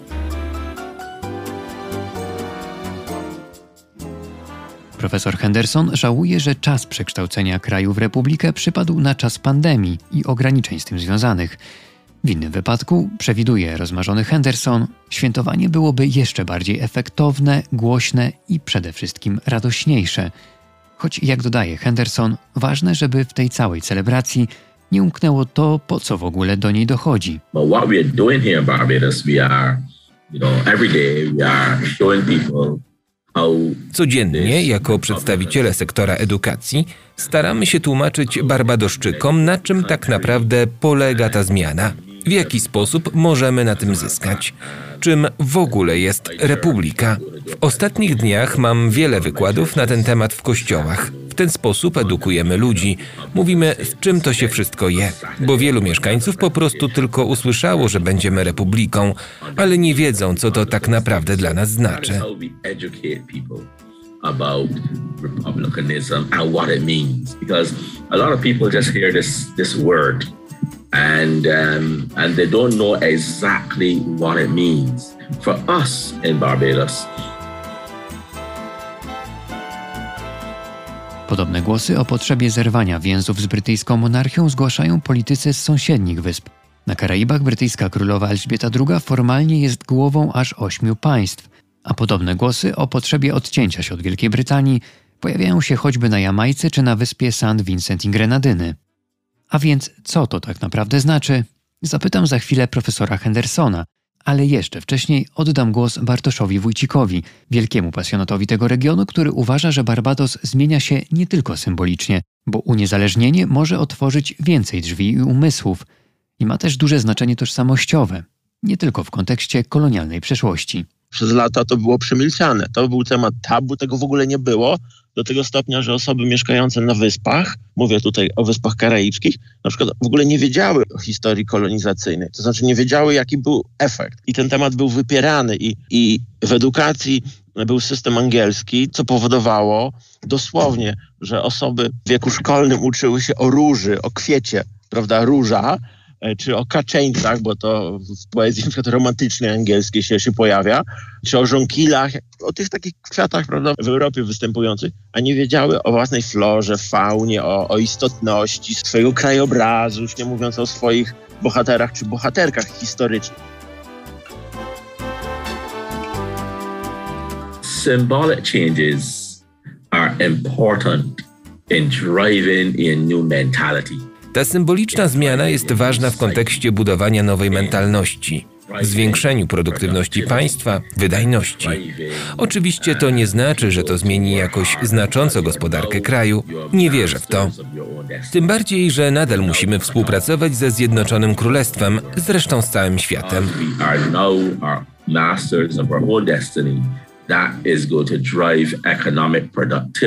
Ale wierzę, że gdy ludzie poczują, że od teraz jeszcze bardziej są panami swojego losu, to będą więcej inwestować, będą więcej pracować, ponieważ od teraz to jest nasza ziemia i to jest ziemia, która przynależy do Barbadosu i sami możemy decydować o naszym przeznaczeniu. This land now belongs to Barbados, and we have the chart our own destiny. Barbados chce być krajem nie tylko w pełni niezależnym, ale i nowoczesnym. Władze państwa ogłosiły właśnie, że wybudują pierwszą wirtualną ambasadę w metaversum. Ale z przenoszeniem rajskiej wyspy do internetu trzeba chyba uważać. Bo co jeśli okaże się, że kolejni turyści chcący kupić bilet na Barbados, którym nie będzie zależało na pomnikach czy historii, przylecą na Barbados wirtualnie – i zamiast na przykład prawdziwego angielskiego deszczu wybiorą wirtualne karaibskie słońce. Dla raportu o stanie świata Adrian Bong.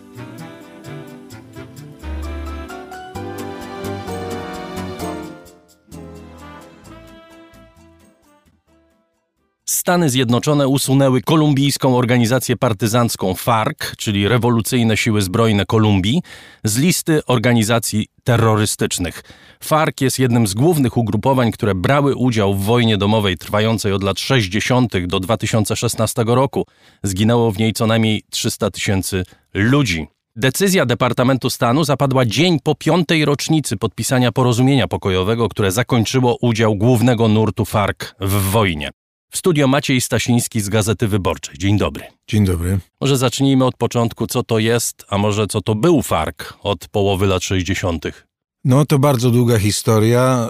Prawdopodobnie całej w szczegółach e, nie opowiem, ale w zarysie to wygląda mniej więcej tak, że w połowie lat 60., kiedy się toczyła w e, Kolumbii taka niewypowiedziana wojna polityczna, domowa pomiędzy ugrupowaniami konserwatywno, y, konserwatywnymi i liberalnymi. Y, nie chodziło wtedy o żadną y, rewolucję bolszewicką czy komunistyczną na wzór kubański, tylko były to ciężkie rzeczywiście boje o przetrwanie dwóch nienawidzących się straszliwie partii politycznych, jak mówiłem, konserwatywnej i liberalnej. Ta liberalna partia, która była w defensywie, na terenach, e, gdzie istniała najbardziej zakorzeniona, to były dalekie, odległe wiejskie tereny, gdzie byli e, działacze tej partii liberalnej, założyli takie oddziały samoobrony wiejskiej przeciwko tak zwanym gorylom, czyli tym bojówkom konserwatywnym, które ich wybijały co do nogi z tych oddziałów samoobrony, e, jak mówię, partii liberalnej, czyli właściwie wiejskiej partii takiej e, świecko-liberalnej, powstały później pod wpływem między innymi rewolucji kubańskiej i radykalizacji ideowej, ideologicznej jej działaczy, powstały Zjednoczone Siły Zbrojne Kolumbii, zwane FARC. To się dokonało później, w latach, w pierwszych latach dekady lat 70., w latach 60. Mm, to jeszcze nie była partyzantka i zwłaszcza nie była to partyzantka wojownicza, komunistyczna, tylko oddziały wiejski samobron. Czyli tak było na samym na, początku. Czyli rozumiem, na początku cele były szczytne. Cele były związane z obroną z samoobroną. Zapewne również, y, skoro wspominasz o nierównościach czy o elementach jakichś y, nastrojów rewolucyjnych, pewnie związane również z, z ogromnymi nierównościami, które panowały wówczas w Kolumbii, prawda? Tak, no y, y, Kolumbia jest krajem, który trudno sobie y, dziś Polakowi czy nawet Europejczykowi wyobrazić, a zwłaszcza jak ona wyglądała w połowie XX wieku, jest trudno sobie wyobrazić. To jest kraj, który do dzisiejszego dnia nie jest normalnie dostępny przybyszowi, który może ją sobie przemierzyć wzdłuż i wszerz po szosie, piechotą, rowerem, samolotem czy autobusem. To jest kraj właściwie o zupełnie unikalnej geografii niedostępny, y, poprzecinany trzema pasmami Andów, które w każdym wypadku mają około 6 tysięcy metrów nad poziomem mora i, i, i szczyty. Y, poprzedzielane są te pasma górskie przepastnymi subtropikalnymi albo tropikalnymi dolinami bardzo żyznymi, y, y, rzekami, parowami, y, łąkami. No i oczywiście jeszcze w dodatku na południu mamy Puszczę Amazońską. To jest kraj nieucywilizowany właściwie w toku od czasów podboju kolonialnego w XVI wieku. Nigdy do końca nieucywilizowany, niepodporządkowany współczesnej, nie wiem, miejskiej cywilizacji ludzkiej. Do dzisiejszego dnia tak tak jeszcze do końca nie jest. Dlatego te wszystkie ruchy społeczne, tak jak mówiliśmy, ten te, tą samoobrona liberalna, prawda? Te, te, walki kantonalne, te walki e, e, regionalne o władzę i o wpływy, o majątki, o pieniądze, mają taki przedpolityczny, prawie przedhistoryczny, e, przednowoczesny charakter. I tak to się przez wiele lat toczyło, dopóki nie nałożyło się na to współczesne, takie dwudziestowieczne kalki ideologiczne, to znaczy zachwyt rewolucją kubańską, prawda, i tak dalej dalej. I wtedy e, te cele, o których e, mówiłem na początku, e, zostały zupełnie przeformułowane. Nagle zaczęło chodzić o to, że to jest ludowa armia FARC, ludowa armia wyzutych z ziemi chłopów, biedaków, którzy powodowani mitem mm, rewolucji lewicowej, kubańskiej e, szczególnie, bo ona miała największe echo na zachodniej półkuli, postanowili y, podbić ten kraj, y, zawładnąć nim, znaczy zdobyć władzę i zaprowadzić e, zupełnie inny ustrój. I tak to się zaczęło toczyć e, lawinowo w latach 70. i 80. XX wieku. FARC rosła ogromnie, w międzyczasie odkryła kokainę jako źródło dochodów. Czy to jest y, również jeden z powodów degeneracji tak, tego ruchu? Tak, naturalnie. jeden z powodów degeneracji tego ruchu oczywiście, dlatego że kokainą zajmowały się w latach 60., 70. Y, y, pierwsze kartele, które jeszcze zanim ten sławny Pablo Escobar i kartel z Medellin, kartel z Cali i tak dalej, to jeszcze w latach 60., 70. jest taki film amerykański, chyba Scarface się nazywa mhm. z Alem Pacino, który opowiada o pierwocinach e, tych gangów narkotykowych kolumbijskich, zanim jeszcze się pojawił na świecie. Zanim jeszcze powstał firm Blow. Tak, tak. I, I Pablo Escobar i tak dalej. Kokainę odkryto wówczas jako y, gigantyczną żyłę złota. Jej szmugiel, zwłaszcza do Stanów Zjednoczonych, które były nieograniczonym rynkiem zbytu.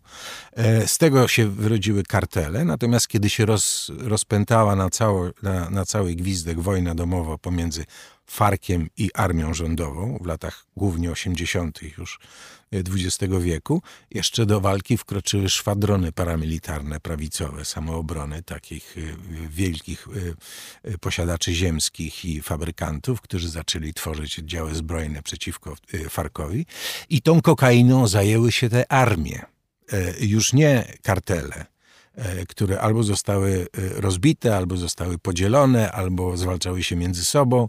Nigdy do końca nie znikły, ale przestały mieć taką ogromną rolę jak kiedyś kartel z Kali albo kartel z Medellin, a kokainą zajęły się właśnie paramilitarne oddziały samoobrony i FARC. I to na gigantyczną zupełnie skalę. To się stał e, biznes rzędu jak szacują, bo to nigdy nie zostało przecież dokładnie policzone, nie było jak tego policzyć, był to biznes y, rzędu 6-7 miliardów dolarów rocznie. Szmugiel rafinowanej w, w, dżungli, w laboratoriach kokainy, uprawianej przez chłopów pod nadzorem albo farku, albo paramilitarnych, rafinowanej w laboratoriach w dżungli i szmuglowanej głównie lądem albo przez morze samolotami najpierw, potem przez morze albo lądem przez Wenezuelę, do, głównie do Stanów Zjednoczonych. A jaka była relacja pomiędzy Farkiem czy tymi szwadronami śmierci, jakie nazywasz, czyli paramilitares, tak, tymi ugrupowaniami paramilitarnymi y, prawicowymi, jaka była ich relacja z kartelami, takimi jak kartel Escobara, czy późniejszymi kartelami? Oni się opłacali, czy po prostu produkowali to, czy działali na, y, przeciwko sobie? Kartele były w, y, wcześniejszą fazą e, e, biznesu narkotykowego. E, później zostały wyparte albo zmajoryzowane przez te armie, o których mówiłem, a ich potęga spowodowała, że kartele musiały siedzieć cicho. To nie znaczy, że zostały wywłaszczone, bo Kolumbia jest ogromnym krajem. Milion dwieście kilkadziesiąt kilometrów kwadratowych. To jest cztery razy terytorium Polski. Jak mówiłem, bardzo niedostępne. Głównie niezamieszkane. Głównie niezamieszkane y, i gdzie kokainę można uprawiać wszędzie. A daje ona plon dwa albo trzy razy w roku. Y, kokainy jest w brud. E, w związku z tym e, te kartele nigdy nie zostały do końca wytępione. Miały swoje nisze, do dzisiejszego dnia mają, e, rozmaite mniejsze organizacje, ale w czasach burzy i naporu tej wojny domowej, czyli w latach 80., 90. i powiedzmy w pierwszych latach XXI wieku, najważniejszymi armiami, które jednocześnie były gigantycznymi kartelami same w sobie, kokainowymi były FARC i, i samoobrona e, kolumbijska paramilitarna. Nie mówiliśmy jak dotąd o samym przebiegu wojny, a uznanie FARC za organizację terrorystyczną owszem ma związek zapewne z produkcją kokainy i z tym, co robiono, jeśli chodzi o rynek narkotykowy, ale to była okrutna organizacja, dopuszczająca się strasznych zbrodni. Naturalnie, to było nawet ważniejsze niż to, że się zajmowała kokainą, bo kokainą się wszyscy zajmowali. To była armia, która po pierwsze y, rekrutowała dzieci. Tak jak y, y, afrykańskie armie w Sierra, w Sierra Leone, rozmaite takie paramilitarne, partyzantki organizacje, rekrutowała przemocą dzieci albo młodzież. Często y, były to sieroty po zamordowanych przez te same armie rodzicach. Y, byli wcielani siłą do tej armii, y, zmuszani do służenia. Wkładano im do rąk karabin, kazano im zabijać. Te dzieci nie znały nigdy żadnego innego życia, oprócz tego, że są sierotami i przygarnęła ich partyzantka, która była jednocześnie katem i rodzicem. E, to była armia po drugie, która e, dopuszczała się całkowicie terrorystycznych zamachów wobec e, wszystkiego, co było jej nieposłuszne. Zrazu to były walki z garnizonami armii albo policji w, odległych terenach wiejskich, gdzie właściwie państwo kolumbijskie nie sięgało za wyjątkiem właśnie jakichś wysuniętych patroli albo garnizonów, albo koszarów wojskowych, ale z czasem y, ten terror y, obrócił się przeciwko mieszkańcom. Trzeba było ich sobie podporządkować, żeby y, żywili tą armię partyzancką, żeby służyli za wywiadowców, żeby y, można było w okolicach y, wiosek, posiołków i osiedli mieszkać albo rozbijać obozy partyzanckie. Krótko mówiąc, to była armia, która terrorystycznymi metodami podporządkowującymi sobie całą ludność, gdzie działała, stała się państwem w państwie, potężnym państwem w państwie, który w, w, u szczytu potęgi, czyli gdzieś pod koniec XX, na początku XXI wieku, szacuje się, że miała pod bronią od 30 do 40 tysięcy partyzantów zbrojnych, rozproszonych y, po całym terytorium Kolumbii w kilkadziesiąt tak zwanych frontów, którymi dowodzili komandanci, no, na czele y, y, całej tej armii stał sekretariat naczelny głównych siedmiu, ośmiu, dziewięciu komendantów, e, tak zwany komitet centralny czy sekretariat, który był organizacją e, e, no taką jak paramilitarne czy też militarne biuro polityczne e, tej partyzantki. Dlaczego FARC przegrał tą wojnę? Bo ją przegrał. Bo był słabszy niż Bo, bo stał, się, stał się z czasem słabszy niż wojsko. Y, tracił siły. Y, y, ofensywa armii, zwłaszcza na początku XX wieku, okrutna również i niewyzbyta metod terrorystycznych wobec e, ludności na terenach, której e, ta, ta wojna się toczyła, e, zepchnęła ją do dżungli. Zwalczali ją FARC również ci paramilitarni z tych szwadronów e, samoobrony, którzy również całkowicie bestialskimi e, metodami zagarniali połacie e, ziemi, majątki, wypędzali chłopów z ich siedzib i tereny, gdzie FARC rządził i panował, zaczęły się kurczyć.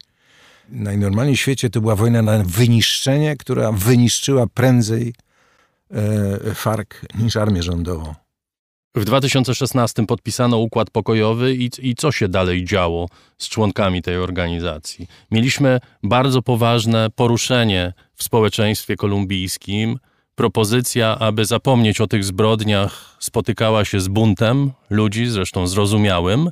Jak ten proces przebiegał przez te ostatnie pięć lat, zarówno jakiegoś zaadaptowania ich do normalnego życia, włączenia ich do życia politycznego, społecznego tych ludzi, którzy zabijali przez lata, zgody na to Kolumbijczyków, że taki proces ma nastąpić, no i ewentualnie konsekwencji tego.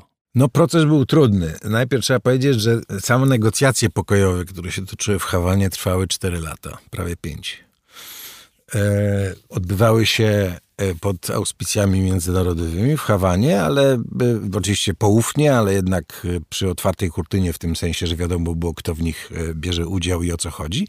I układ pokojowy, który został zawarty między rządem a Farkiem w 2016 roku, był, jak słusznie pan powiedział, od początku kontrowersyjny, ale też i inny nie mógł być. To nie była bezwarunkowa kapitulacja Farku. FARC wciąż jeszcze był w dżungli w Kolumbii i wciąż jeszcze mógł latami stawiać, słabnący może, ale wciąż y, opór i wyrządzać y, y, krzywdy ludziom.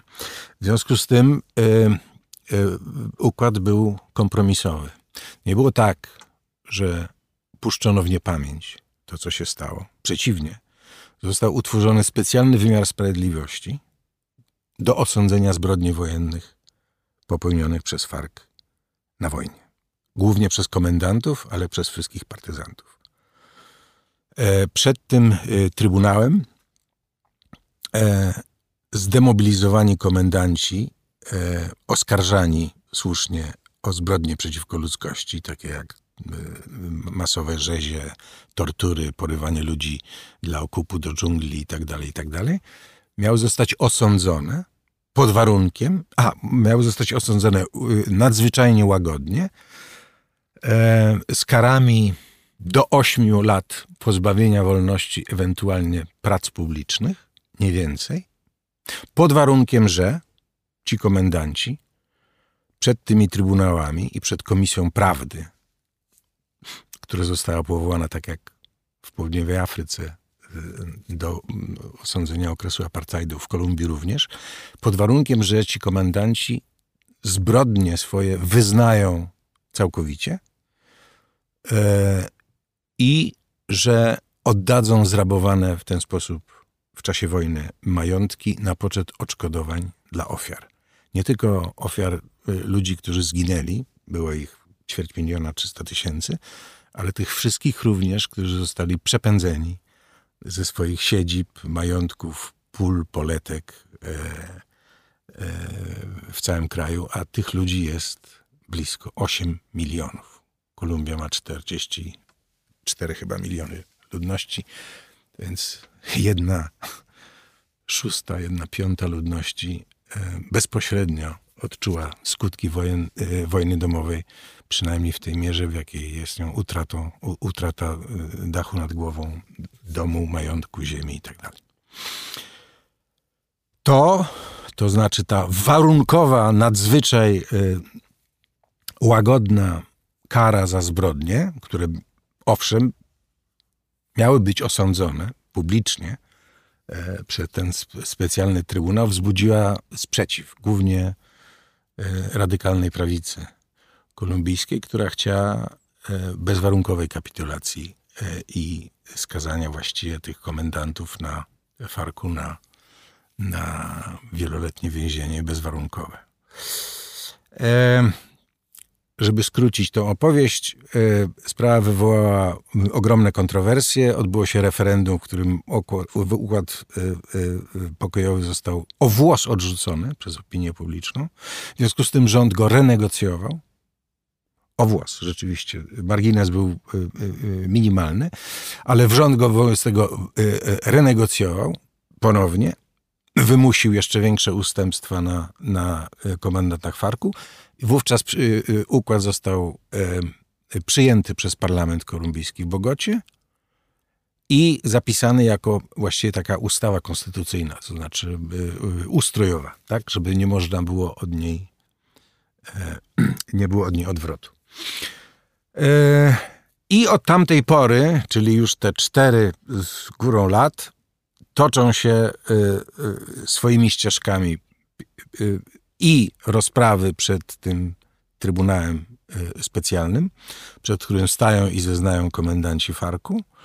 E, toczą się e, obrady Komisji Prawdy, gdzie zeznają komendanci i ofiary wojny. I toczy się, choć bardzo powoli, i to jest oczywiście jedna z ciemniejszych kart całej tej historii powojennej, E, proces e, odszkodowawczy, to znaczy, żeby ofiary tej wojny uzyskały odszkodowania. Miała być reforma rolna, to znaczy rozdzielenie kilku, trzech, trzech, czterech milionów hektarów ziemi między bezrolnych chłopów, którzy zostali właśnie wypędzeni e, w czasie wojny ze swoich ziem. No i to idzie jak po grudzie, bo to jest bardzo, to jest bardzo trudne. Kraj jest ogromny, biurokratyczna, wymiar tej reformy jest, jest gigantyczny i opór E, właścicieli ziemskich oraz e, skrajnej prawicy, która jest bardzo silna w Kolumbii, również temu nie, nie sprzyja. Są dwa ugrupowania, które się odłączyły od tego głównego nurtu FARC. E, one stanowią zagrożenie dla pokoju w tej chwili w kraju? Dla pokoju w takim sensie, w jakim przedtem mówiono o pokoju i wojnie, o wojnie domowej, nie ale są zarzewiem y, wciąż niewygasłego y, y, takiej pożogi lokalnego, lokalnej przemocy, która się przewala przez prowincję kolumbijską właściwie nieprzerwanie od kilkudziesięciu lat. To już nie jest wojna na całego którą prowadzi z jednej strony wojna, y, armia rządowa, z drugiej potężny FARC i z trzeciej potężni paramilitarni. Paramilitarni jako armia też już nie istnieją. E, kilkunastu z nich odsiaduje y, dożywotnie wyroki w Stanach Zjednoczonych, gdzie zostali wydani kilkanaście lat temu, między innymi za, właśnie za szmugiel narkotyków. FARC jako armia też już nie istnieje, ale te rozłamowe grupki, E, o których pan mówi. Druga e, partyzantka, która nigdy się nie poddała, mniejsza, mniej sławna, ELN, czyli Ejército Liberación Nacional, czyli wojsko Oddziały Wyzwolenia Narodowego, Narodowego Kolumbii, nigdy nie złożyła broni i też walczy, i porywa ludzi, i, i, i handluje kokainą i tak dalej. To jest na mniejszą skalę i to nie jest już tak straszna wojna jak ta, która się toczyła, ale to jest wciąż przemoc, która się przetacza przez tą głęboką prowincję kolumbijską, gdzie przywódcy lokalni wiejsko, wiejskich społeczności są y, zabijani, są wywłaszczani, są przepędzani przez rozmaite grupy zbrojne, które kręcą swoje ciemne interesy, nie tylko w oparciu o kokainę, która w dalszym ciągu jest ogromnym przemysłem szmuglu za granicę, chociaż już nie w rękach tych potężnych armii, tylko tych ma małych ugrupowań, no i oczywiście też i terroryzujących i wy wymuszających haracze na miejscowej e, ludności z, grup, z grup zbrojnych. Także no, przemoc nie została wykorzeniona. Wojny już na całego nie ma. Spuścizna tej wojny, polegająca na skrajnej brutalizacji życia i na tym, że e, wszędzie tam, gdzie prawo, państwo, E, e, i porządek e, nie sięgają, tworzą się lokalne struktury przemocy dla władzy i pieniędzy, to wciąż istnieje. Bardzo dziękuję. Maciej Stasiński z Gazety Wyborczej był gościem raportu o stanie świata.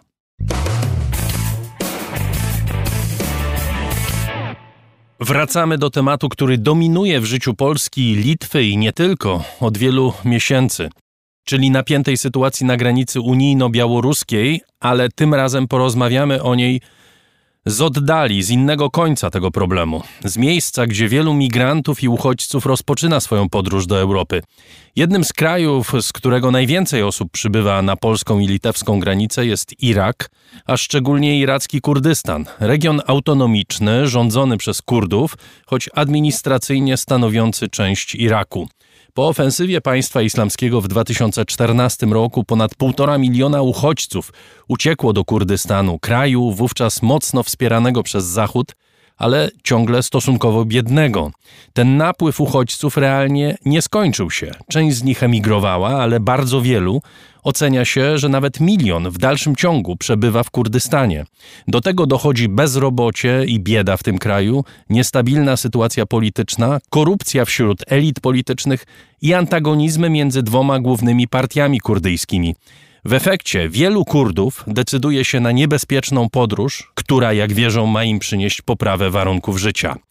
Tysiące ludzi przebywających w obozach uchodźców w Kurdystanie muszą zmagać się z przeciwnościami losu na miejscu i o tym między innymi porozmawiamy za chwilę.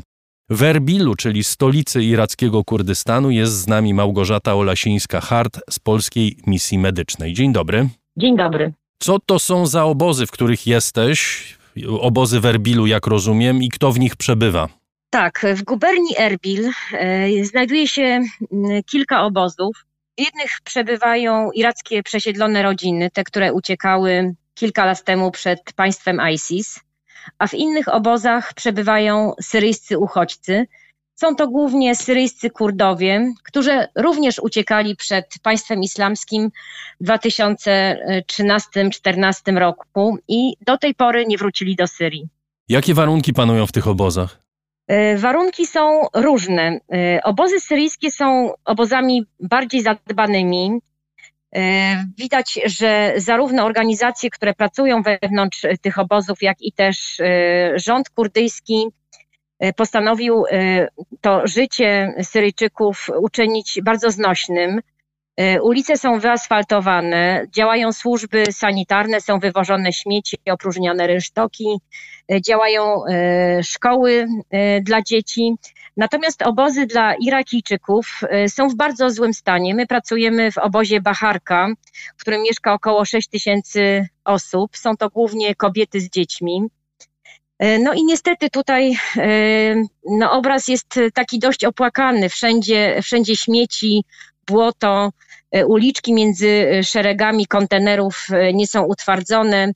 E, brakuje szkoły ponadpodstawowej, takiego gimnazjum dla e, dzieci obozowych. No i gdyby nie klinika którą my prowadzimy na terenie obozu od czterech lat, takie, taka, taki rodzaj przychodni, bardzo dobrze wyposażonej również ostatnio z laboratorium analitycznym i z gabinetem dentystycznym, to jest projekt, który prowadzimy z funduszy Polska Pomoc MSZ, no to właściwie ci ludzie byliby zupełnie pozbawieni opieki lekarza. Tam nie ma w ogóle żadnej, poza waszą, nie ma żadnej placówki medycznej? Nie, nie ma. E, mieliśmy przerwę w projekcie, czekając na nowe fundusze, e, i przez te kilka miesięcy tego roku e, w tym obozie nie działał żaden, żadna instytucja zdrowia. Nie było żadnego lekarza, ani pediatry, ani lekarza rodzinnego. Ani leków. W naszym centrum też jest apteka, która wydaje bezpłatnie leki po przepisaniu ich przez lekarza. To wszystko odbywa się na terenie kilkuset metrów kwadratowych, tak jak to wygląda w polskiej przychodni. Powiedziałaś, że to są głównie matki z dziećmi, a gdzie są mężczyźni? No, niestety część mężczyzn zginęła. Niestety spotykam wiele rodzin, które opowiadają mi swoje historie. Część tych męskich członków rodziny została po prostu zamordowana przez ISIS, dlatego też te rodziny uciekły. Część mężczyzn wyjechała do Europy wtedy, kiedy jeszcze Europa była otwarta w latach 2015-16. No, część jest poza obozem, szuka jakiejś dorywczej pracy w większych miastach, też w Erbilu, no ale część jest w obozie takich osób trochę starszych mężczyzn, tutaj, y, tutaj też widzimy dość sporo. Mówiłaś o tej różnicy pomiędzy obozem syryjskim a obozem y, dla Irakijczyków. Z czego wynikają te różnice? Rozumiem, że to nie jest tak, że rząd kurdyjski jest jakoś y, źle nastawiony, czy może z tego wynika? Że jest źle nastawiony do Irakijczyków, do uchodźców z Iraku, a lepiej nastawiony do Kurdów syryjskich? Nie jest to kwestia nastawienia. Obozy dla Syryjczyków powstały wcześniej, dlatego że Syryjczycy uciekali z Syrii e, dwa lata wcześniej niż Irakijczycy od siebie z domów.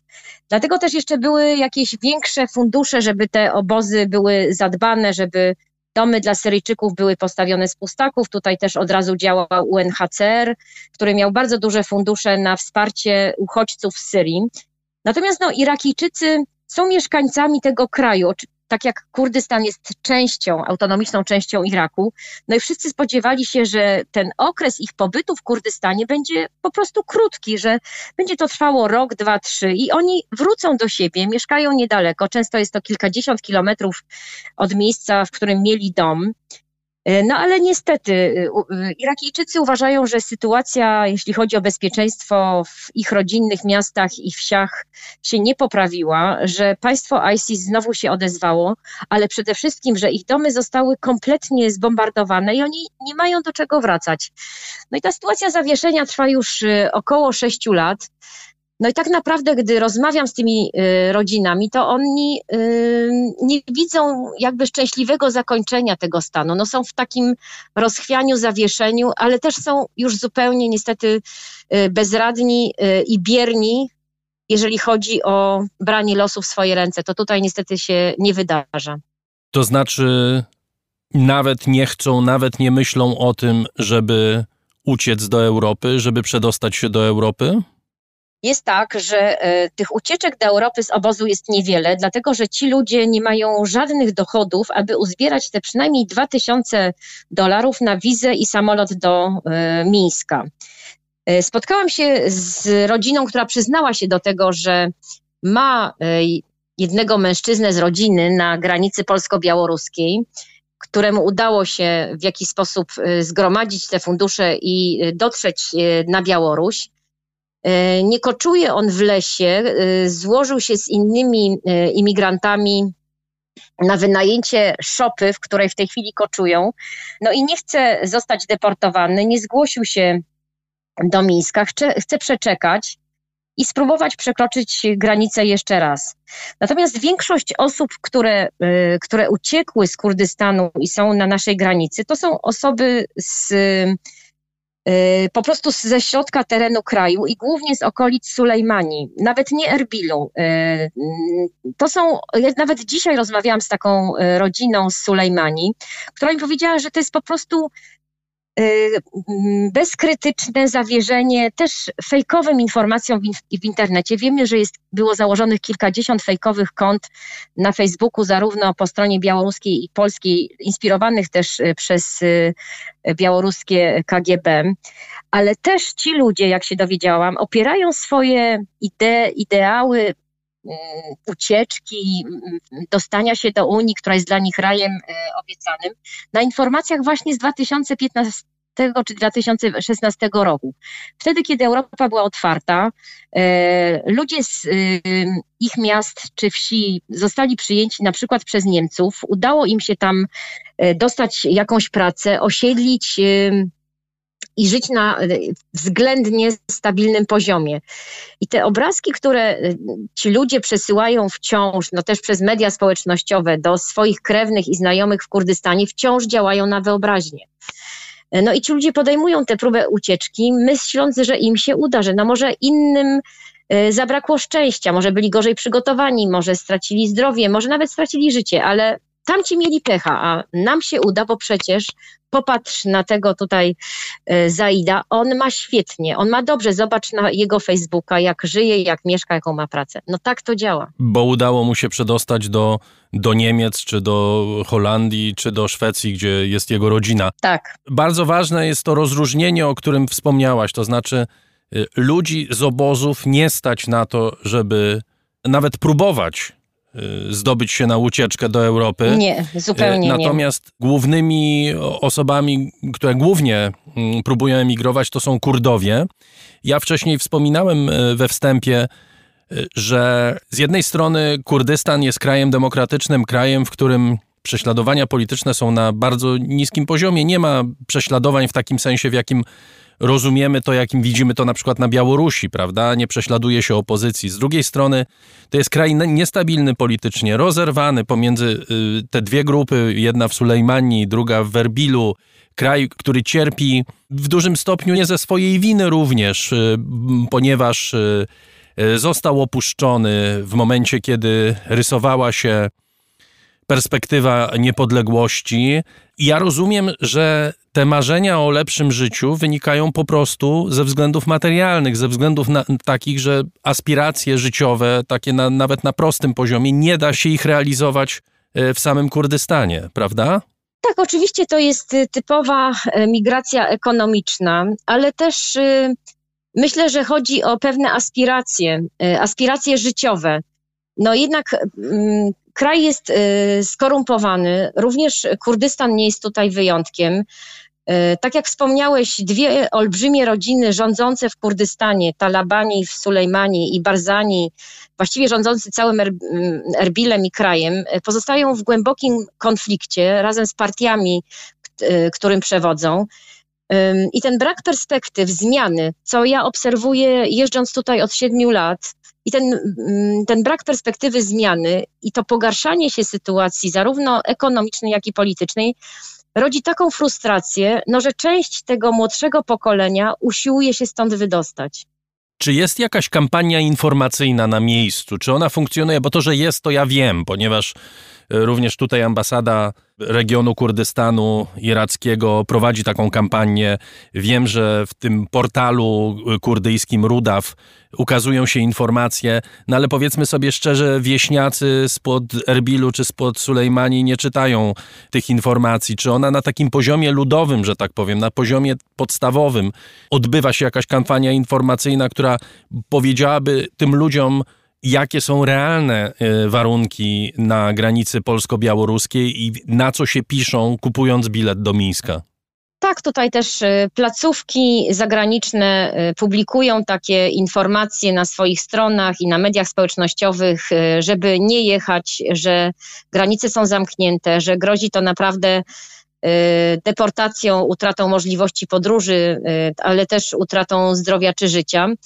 E, I też są te informacje od ludzi, którzy już zostali deportowani z Białorusi do Kurdystanu. Jest ich tutaj prawie 2000 osób, które przymusowo wróciły e, e, do, do Kurdystanu i oni mówią, jak było. To są też całe rodziny z dziećmi, które, które wsiadły w samoloty z powrotem, ale jednak te świadectwa nie działają odstraszająco.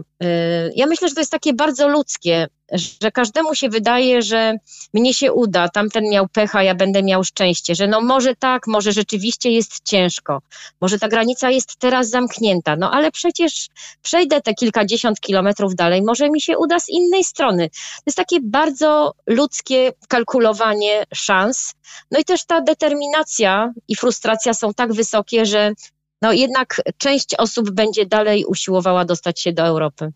A co będzie dalej e, z tymi uchodźcami, którzy przebywają w obozach? Niedawno sprawdzałem, według Al Jazeera to jest około 700 tysięcy ludzi. Ciągle w Kurdystanie jest w obozach uchodźców, takich samych obozach, w jakich wy e, funkcjonujecie. Tak. E, co będzie z tymi ludźmi? No, Polska Misja Medyczna monitoruje tą sytuację. My jeszcze dwa lata temu y, pracowaliśmy w Iraku, na terenie Iraku, takiego regionu Kanakin, gdzie byliśmy obecni w trzech obozach, które obecnie są zamknięte.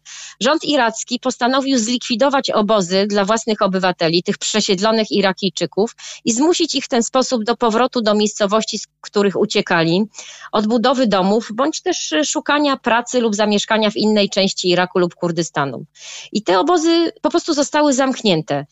I jest też taka informacja, że prawdopodobnie za dwa lata, trzy lata. W Kurdystanie te obozy dla przesiedlonych Irakijczyków też będą zamykane i ci ludzie będą zmuszeni albo szukać pracy i możliwości y, pobytu na terenie Kurdystanu, albo będą musieli wracać do swoich miejscowości, do rodzin, które y, zostały w Iraku, nie uciekły i, y, i tam po prostu budować swoje życie od nowa, że za chwilę państwa kurdyjskiego, bo tutaj autonomia kurdyjska ma swojego prezydenta, premiera, parlament, swoje ministerstwa, że tego państwa kurdyjskiego nie będzie stać na utrzymywanie obozów dla Irakijczyków. Też w tych obozach pracuje o wiele mniej organizacji. E, często państwo kurdyjskie e, finansuje jakieś minimalne służby działające w tych obozach, na przykład ambulansy dowożące e, ludzi w ciężkich zagrożeniu życia do, do szpitala w Erbilu. Czasami finansuje pensje nauczycieli w szkołach podstawowych. Jest to obciążenie dla tego państwa. Stąd prawdopodobnie no, ta decyzja o zamykaniu tych obozów będzie wcześniej czy później podjęta na 100%. Bardzo dziękuję. Małgorzata Olasińska-Hart z Polskiej Misji Medycznej była gościem raportu o stanie świata. Dziękuję bardzo. Dziękuję bardzo. To już prawie wszystko w tym wydaniu raportu o stanie świata. Zapraszam na kolejne, najbliższe w środę. Raport na dziś. Jedna ważna wiadomość. Agata Kasprolewicz została nominowana do nagrody Grand Press w kategorii dziennikarstwo specjalistyczne za raport z przyszłości, odcinki o jedzeniu. Serdecznie gratulujemy Agacie, gratulujemy innym nominowanym. Wyniki e, we wtorek na specjalnej gali Grand Press w Warszawie. Trzymamy kciuki za Agatę i zachęcamy Państwa do słuchania nie tylko tego odcinka, ale w ogóle całej serii. Do tej pory wyprodukowaliśmy 8 odcinków. Po nowym roku Agata wraca i kolejne 4. Dziękuję wszystkim patronom za ofiarność. Niezależnie od wysokości wpłaty, to dzięki Państwu powstaje ten program.